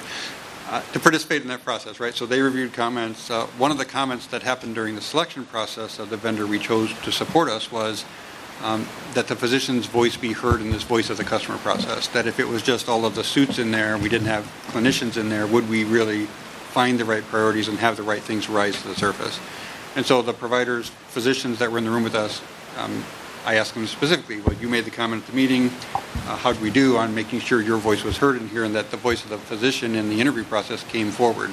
And the comments was they were very happy with the process, uh, that the way that the work was done, the way comments were combined um, and created into their specific themes, included that voice of the, of the providers and what they were concerned about and bring that forward. So uh, it, it was, I think, well received by the providers that participated and by those that knew of those that participated.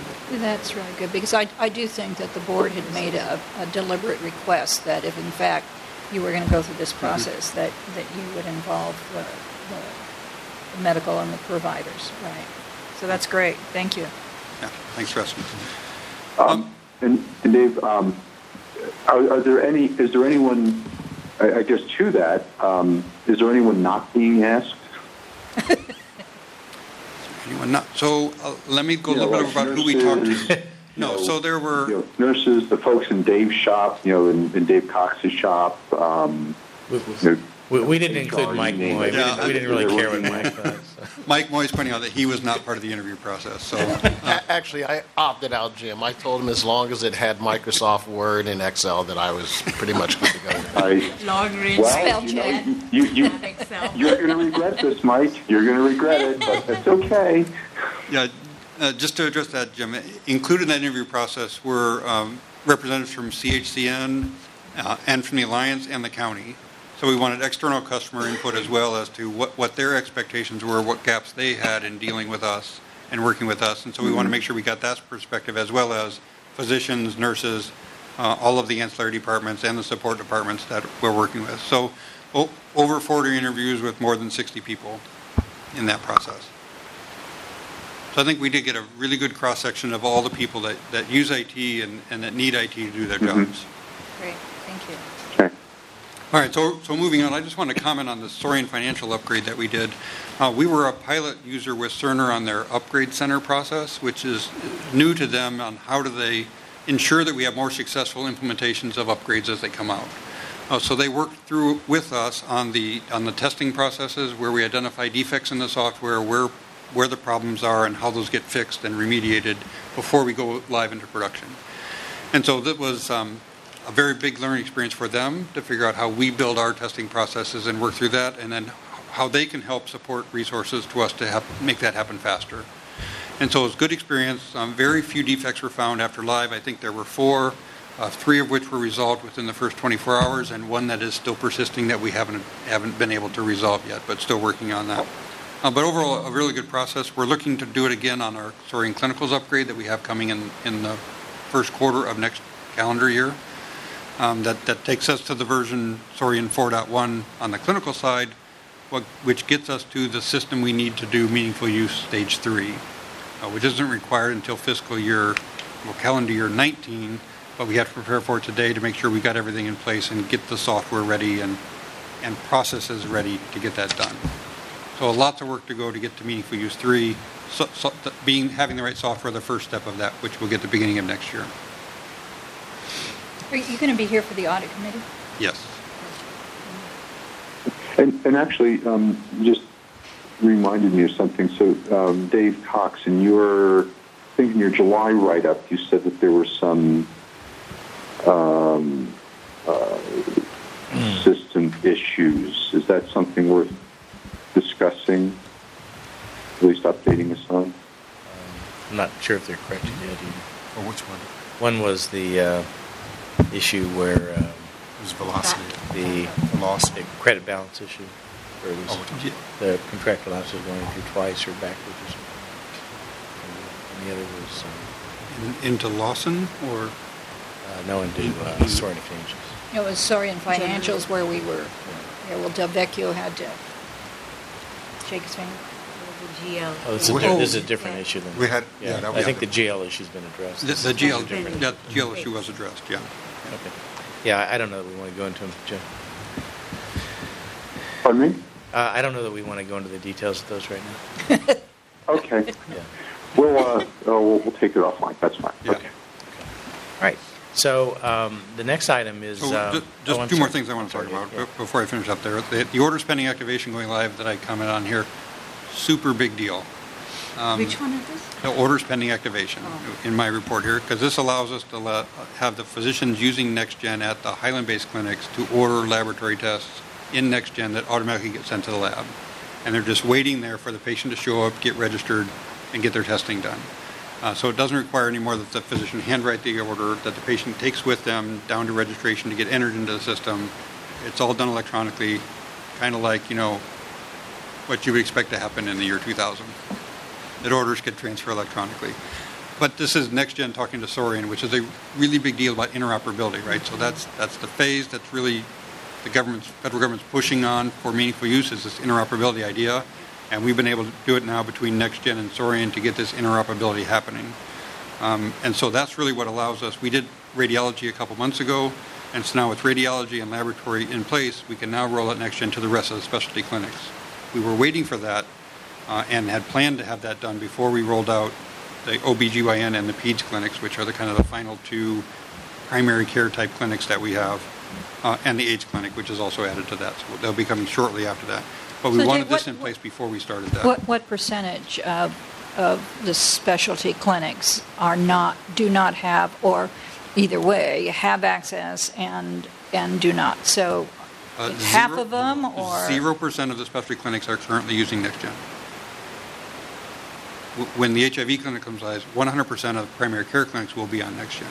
So we started in primary care, drove all of primary care, and then specialists come next to that. And how long do you, you anticipate that'll Uh. That, that's the plan we're currently working on to decide how fast can we do that rollout, what resources need, do we need to put in place to make sure we can do that as quickly as we want to, having the right training in place and the right at the elbow support for the providers when they go live. And so I can't say that, I would certainly hope within the next year we're done. But next 12 months from now, we'd be, well, 12 months from now, by the end of calendar 17, all the specialty clinics would be live. And so we're building a plan around that with, to work within that time frame. Okay, thank you. And then just lastly, I wanted to talk about the IS Service Center. So this is uh, bringing our help desk essentially back on site uh, with our employees as opposed to outsourcing that to, to what was Siemens and then Cerner, uh, which we had degrading services over time uh, that kind of um, varied a lot on, on how good they provided services to us. Sometimes it was great, sometimes it was bad. When it was bad, we talked to them and then it got better, uh, and then it get worse again. And so there was a constant battle of always working with them to improve those, to get those services at an acceptable level. And then just some of it was the completeness of the work being done. So for them, they would man, they would measure uh, tickets resolved on first call, or, or calls resolved on first, you know, contact. And if they created a ticket for our technicians, which needed to be escalated to them, they come, they considered that completed. Well, that's not completed to me because all you did was create a ticket for someone, which is like uh, that's great, except it didn't really fix the issue for the end user. And so we're we're measuring uh, resolution on first contact as we fixed the problem. And so we'll be measuring that over time and looking at that, and, and then expanding the services that the service center does. So it's not just the help desk. Uh, this will be expanded into other services. So there's one number to call. If you've got a problem, call this one number, and they'll get it dispatched to the right people to get that done. Because today there's different phone numbers to call for biomed problems, facilities problems, IT problems. That you call an individual phone number. Some of that is a guy's voicemail box. If that guy's on vacation or away, it sits. And so the service center concept is all calls go to the service center, get dispatched from there to the right people, ensure they're followed up on, doesn't fall through the cracks, and, and everything gets resolved. Uh, so that's what we can do with this staff that we couldn't do with outsourcing it to Cerner. Uh, we couldn't add those types of services to that activity. And so we're building it with that in mind and how it gets done. So 10 new FTEs uh, that we've hired to do that, locally sourced people uh, that live and work here uh, and working for AHS. So we're excited about that. Uh, Ramping up very quickly, 7 by 24, 365, those 10 people handle all those calls. And starting uh, timeline? Uh, It started on July 1st. It started. So on we're July live, yeah. So this is not, the- it's still core, right? It's, whole Is it system. system? it's system-wide, yeah, system-wide s- support center services. It's good. So that's it. Okay. Okay, other questions? All right. Okay, uh, the next item is um, business planning process. And uh, my quick definition of this is it's the process of converting a strategic plan into operation. So it's very important. Uh, it is going to uh, involve um, development of business plans for many uh, things that are going to have to get approved by this board. Uh, and it's going to be a standing item on the uh, Finance Committee agenda going forward. So we thought this is an opportune time for our leader in this area, uh, Ishwari Venkataraman, to uh, describe the process to you. Thank you. Um, so, as Dave, Ishwari. thank you.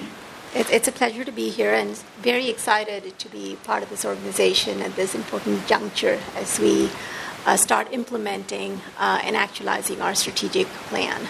So, um, I have a short slide deck prepared, and uh, really the intent is to walk you all through the process on how we would do a business plan.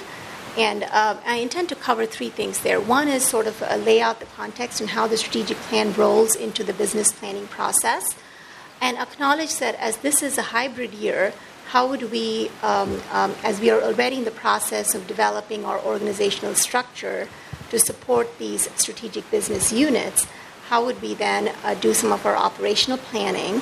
Um, I want to walk you through that process and then um, lay out the business planning component within that context and, um, and provide you more details on how we would do a robust business plan.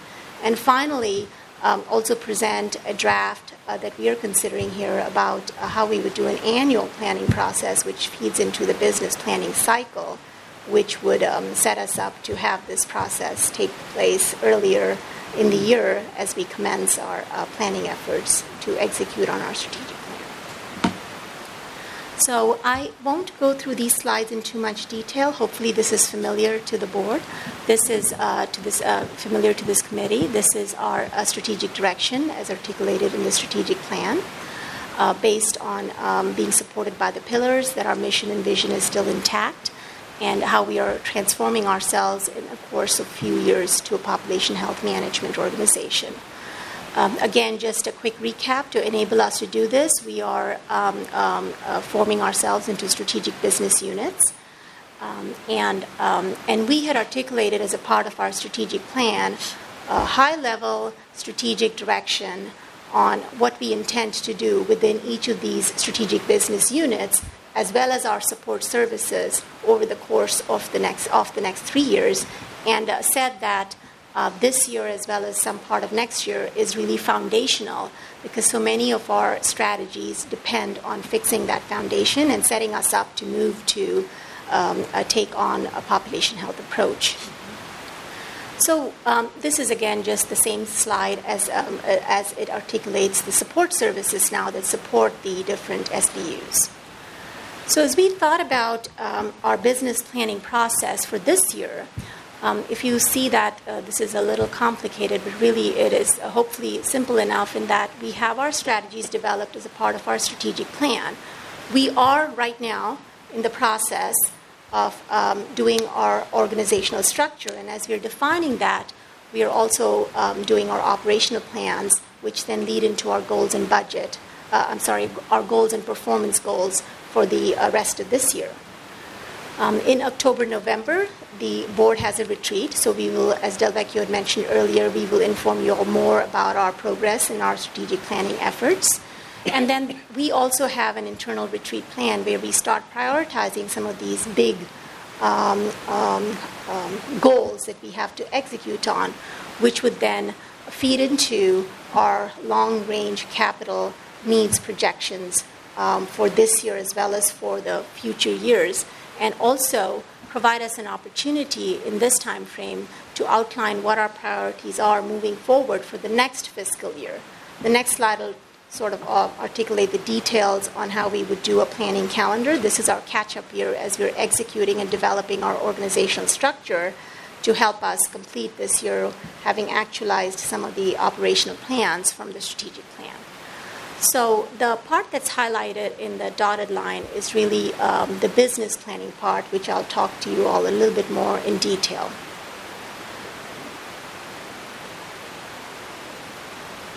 Sure, by, by the end of this calendar year, we'll have the metrics. You will have the metrics for the new dashboard based on our population. Yes, that is our intent. Um, one of the deliverables, as articulated earlier, I, I didn't mention that, thank you for reminding me, is to have those dashboard metrics developed by uh, each SBU and also um, that one that would inform uh, Alameda Health System as a whole. So this is our um, annual planning, um, financial planning, reporting cycle calendar that we envision. Uh, most organizations typically do some um, sort of cycle like this. So um, we just sort of laid this out in high level. Um, and so if you think about it, we are already in our second quarter of this year. So we, sh- we are, as a part of that process, would be then talking about how we would set up our goals for next year and our uh, operational priorities for next year as we complete our operational plan and our organizational structure for this year. So where's the board's role in this process? Two, two, two points. So as you see in the, sorry, sorry.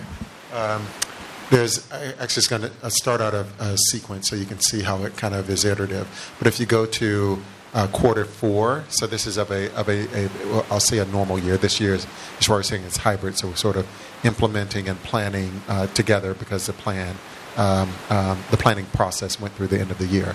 But uh, let's say when we get to Q4 of next year, the April, May, June period, you have a board retreat.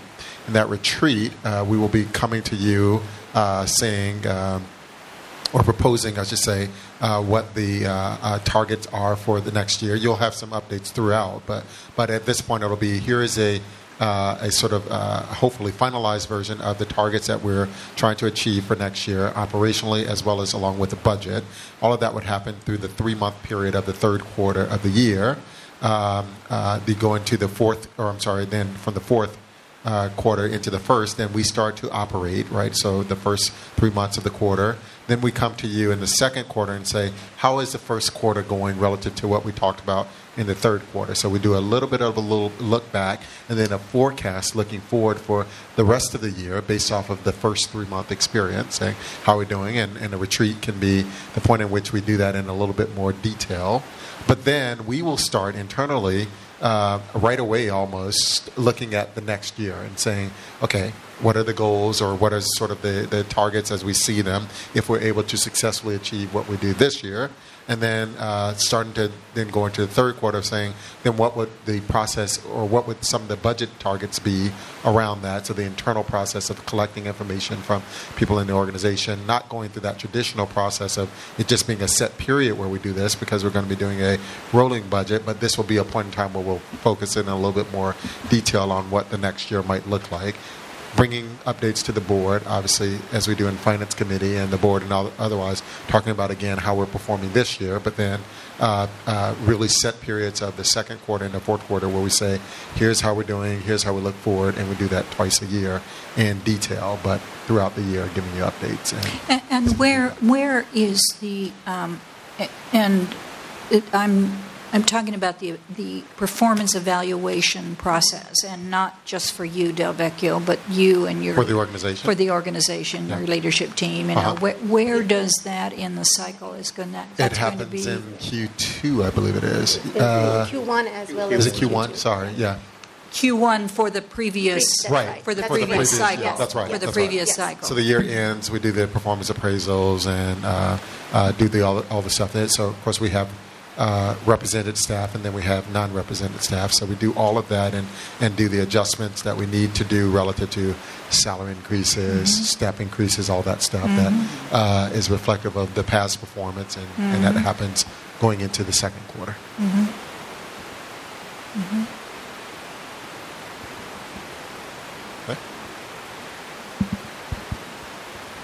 This then leads us into a more detailed um, set of slides, just three slides, on what we envision as our business planning approach. Um, I'd like to think about it in terms of three um, big buckets having the right people and aligning those folks within our um, structurally to enable them to do um, uh, so to support the operations, which is um, aligning our business and strategic planning structure to support the strategic business units. The second is having a consistent and robust approach, which is a process. Uh, and towards this, we are already in the process of developing a template for a business plan that we intend to use so that as we come to this committee and to the board and present business plans, we've already thought through what is the most consistent and rigorous methodology we should apply, what are the metrics we should be considering. So we are all following a consistent and robust approach to developing a business plan. And finally, as we develop and build this function and department and integrate this across the organization, we want to be able to have the capabilities within our organization to balance both that qualitative and quantitative information uh, to help develop our business decisions and inform our business decisions as well as drive our business decisions. So, um, towards the um, um, how we would do that, again, just saying that we want to make sure we are aligned and driven by the strategic direction uh, that our strategic plan provides us. Um, again, as I mentioned earlier, we want to ensure that our process is consistent and guided by a common template. Um, as we develop this, we are also being very intentional in making sure that we form, um, if there is a need for business plan articulated, we are forming a group with multiple stakeholders across the organization, and we are being very intentional in doing that, which would include, for example, folks from operations uh, that would be the lead to help uh, define and articulate the need uh, as well as help implement the business plan. And then, of course, from financial planning analysis and from um, the planning folks to provide all those um, um, quantitative numbers and the pro forma, which would then get built into the business plan itself. Um, we are also being in, uh, intentional in making sure that we are building our business plan um, and our template uh, in aligning our, uh, obviously looking at financial metrics, but also looking at other important metrics that are critical to our strategic direction. And I just, uh, these are basically what is in our pillars, um, but I've just articulated uh, that in detail as well.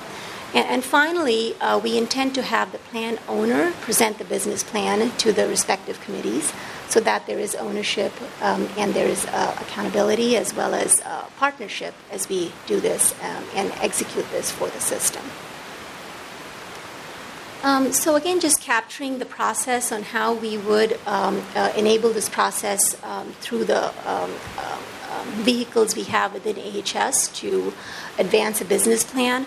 As we develop a business plan, uh, which would be done by the business planning committee, which would depend on the business plan. It could, could, could involve multiple people across the system. Um, it would then go to our through our internal process to the Budget Oversight Committee, which again is populated with uh, key people across the system who then review and, uh, and, and, then, if, it, if needed, would approve um, the budget, uh, budget implications for it. And if the proposal exceeds a certain amount, which is the million dollars, then it would come to you all for approval. And before we do that, the ELT would also have a chance to um, inform, review the plan, and then inform, make sure that we are um, um dotting the I's and crossing the T's as we develop this. So we are trying to build an approach that is uh, consistent and robust um, through the organization. So that is all I had. Any questions? I do have. Um, oh, I'm sorry. You, you, you, have uh, bit, uh, laid out quite a uh, quite a busy process there for yourself, Troy. Well, it's, it's, it's for all of us. So the, the folks that are involved uh, will have the pleasure of going through this as we develop a business plan together. D- David, I didn't understand on the fin- on the financial template where all the business units are, the San Leandro and Highland, etc. Mm-hmm. There was a column called population health, mm-hmm. and I'm not understanding what that column includes. What what is that? Mm. If this is if population health is across the organization, I wasn't understanding what that column represented. Yeah, so, so this will be a little bit clearer when we present the, uh, the uh, system-wide organization chart. So there are parts of the organization that um, will fall under the, um, the uh, guidance of the uh, um, Chief Administrative Officer for Population Health role that we're recruiting for. Uh, that'll include things like um, we're rebranding uh, governmental relations and community affairs to we call public, or I'm sorry, what is it? Public affairs and community engagement. Uh, so population health, obviously being involved in looking at how we redesign our care model, but also pop, uh, pushing out to partnerships in the community, whether they are uh, uh, legislative stakeholders, community stakeholders. So that part of the organization reporting under this individual, uh, focus on health equity and whether that's in the uh, the sort of embodiment of that individual or a uh, or a function that uh, is a, a, resource that actually helps the organization to look at health equity across the different business units. Uh, care management because it's involved in actually moving uh, uh, and facilitating care delivery through various parts of the business units. I'm sort of doing this by, by my visit, my head, but um, there is there will be you know sort of staffing resources in that. Um, in that budget uh, or in that particular part of the organization, as well as non-staffing resources. For example, and I don't know that we've determined this yet, but the population health, the conifer contract, which that person will help to facilitate for the organization, may be a non-HR uh, uh, or personnel expense that lives within that budget because they'll be working to facilitate that engagement with that entity for us. So, so the work there is involved around helping all the other business units in the organization coordinate care uh, that moves us towards managing care under a capitated environment uh, that uh, actually pushes out and works with different partners in the community to facilitate various resources, healthcare or non-healthcare, uh, and that looks at you know, partnerships with other stakeholders. So that's that's what will fall under that part. But when we give you uh, the org chart, which is almost done. Uh, uh, actually, we intend, intend, for it to be done by the end of this month. Um, uh, that you'll see that and then other parts of the organization as it's being redesigned. Okay. So you'll have it at the retreat, so we can.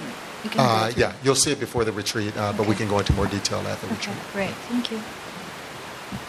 Thank you. Thanks. Okay, Jim. Jim, I think we're. I'm sorry, David. Go ahead. No, I think no, I, I I just had that one comment that um, um, Shwari certainly laid out an ambitious process. So looking forward to that. Okay, so uh, Jim, the last thing we have is uh, committee planning, and I do have a master calendar on page 105. It's going some of these things were delayed, so we'll have to redo it. But uh, some things you can expect to come up are the capitation educational session.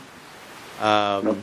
We have um, a business planning session section, which is going to have uh, things like GI service lines, space needs. We'll move the um, rehab location, relocation plan down there, the John George analysis. Um, we have some uh, retrospective reviews coming.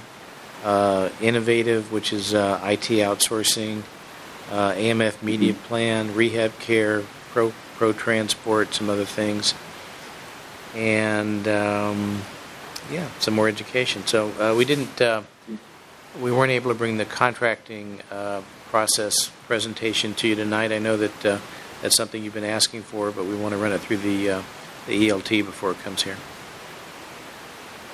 That's about it. And just one thank you for. One quick question. Um, so you have here HS first quarter review against plan on October 5th. Is that a little early? Mm, it might be. Given it might be. Given that the, I mean, the queue is going to end on September 30th. I mean, it's fine. It just yeah. seems like it's a little. Yeah, it probably ought to be the next month out. I would agree with that. Actually, I, I think it may have gotten there because I, I believe in the minutes, uh, and when we uh, completed the budget, you may have asked for it in October, but we didn't okay. catch that. That would have been right after the end of the quarter, so it's probably too early. So I think. Yeah, maybe we're thinking there's a different timing for. But anyway, October 5th. This looks just yeah. Um, but it'll either be a real. Yeah, I don't think it will do justice to the topic if we do it that soon. Unfortunately. Yeah, so but you know the problem. Waiting a month the, the, kind of. Go ahead. The the problem is there's not going to be a meeting in December, which would then put it out to January, and January. Right. Well, no, we could do it in November, November, right? You're doing November, you're, you're going through Okay, okay. September, yeah. Oh, that's where, Yeah, and I, I mean, maybe there's something we can pull from November that would make sense, perhaps, Yeah, I- um, I do. so we don't get all November Yes. all jammed up. But Right. there- there's time to work on that. oh, I'm looking down here. Okay, you're right, yeah, okay. Got it, thank right. you. All right. Uh, Jim, I haven't had, I'm sorry, are you finished? Uh, Jim, I haven't had a I'm finished, chance. uh, No, I, I meant David. I haven't had a chance to tell you, but our, our new trustee, um, Gary Charlin, has agreed to sit on the Finance Committee um, because I think we're light and he's, has that in the background. So David and the, uh, you guys may want to reach out. I, I, my schedule, Yeah. I was going to meet with him and my, I- we've had a phone conversation, but my schedule was such. And so you may want to do some introduction to, to the Finance Committee and, Be you happy know, to do that, yeah, you bet. onboarding, as you guys like to say. I've, I've reached out to him and we're, we're uh, working to schedule a get together, just an informal get together before the next, the uh, October meeting, which is, I think, the first one he's going to see. Yes, he'll be at the retreat, so he can't come to the, Yes, coming to- he's coming to the retreat, but he won't be able to be at the, um, Uh, at I the think he board actually meeting. said he can make the early October meeting as well. Um, oh, At least when we talked about it, because I, I thought the retreat as well from your message, but I think he's trying to make the early one as well. the fi- early finance meeting. The education one. Oh, the education meeting? Yeah, yeah. Oh, that's great, okay. Okay. Okay. I think that's it, Jim. All right. Um, Suzanne, are there any public requests for public comment? None today. Did you say no? I did say no. Okay. Thank you. Any further trustee comments? Thank you. The reporting, the new reporting is really, really good. So thank you for making that so much clearer. Yes, You're welcome, thank you. yes. Contract things look good. Yep, we'll keep you around, Dave. Thanks. Thank you. Okay.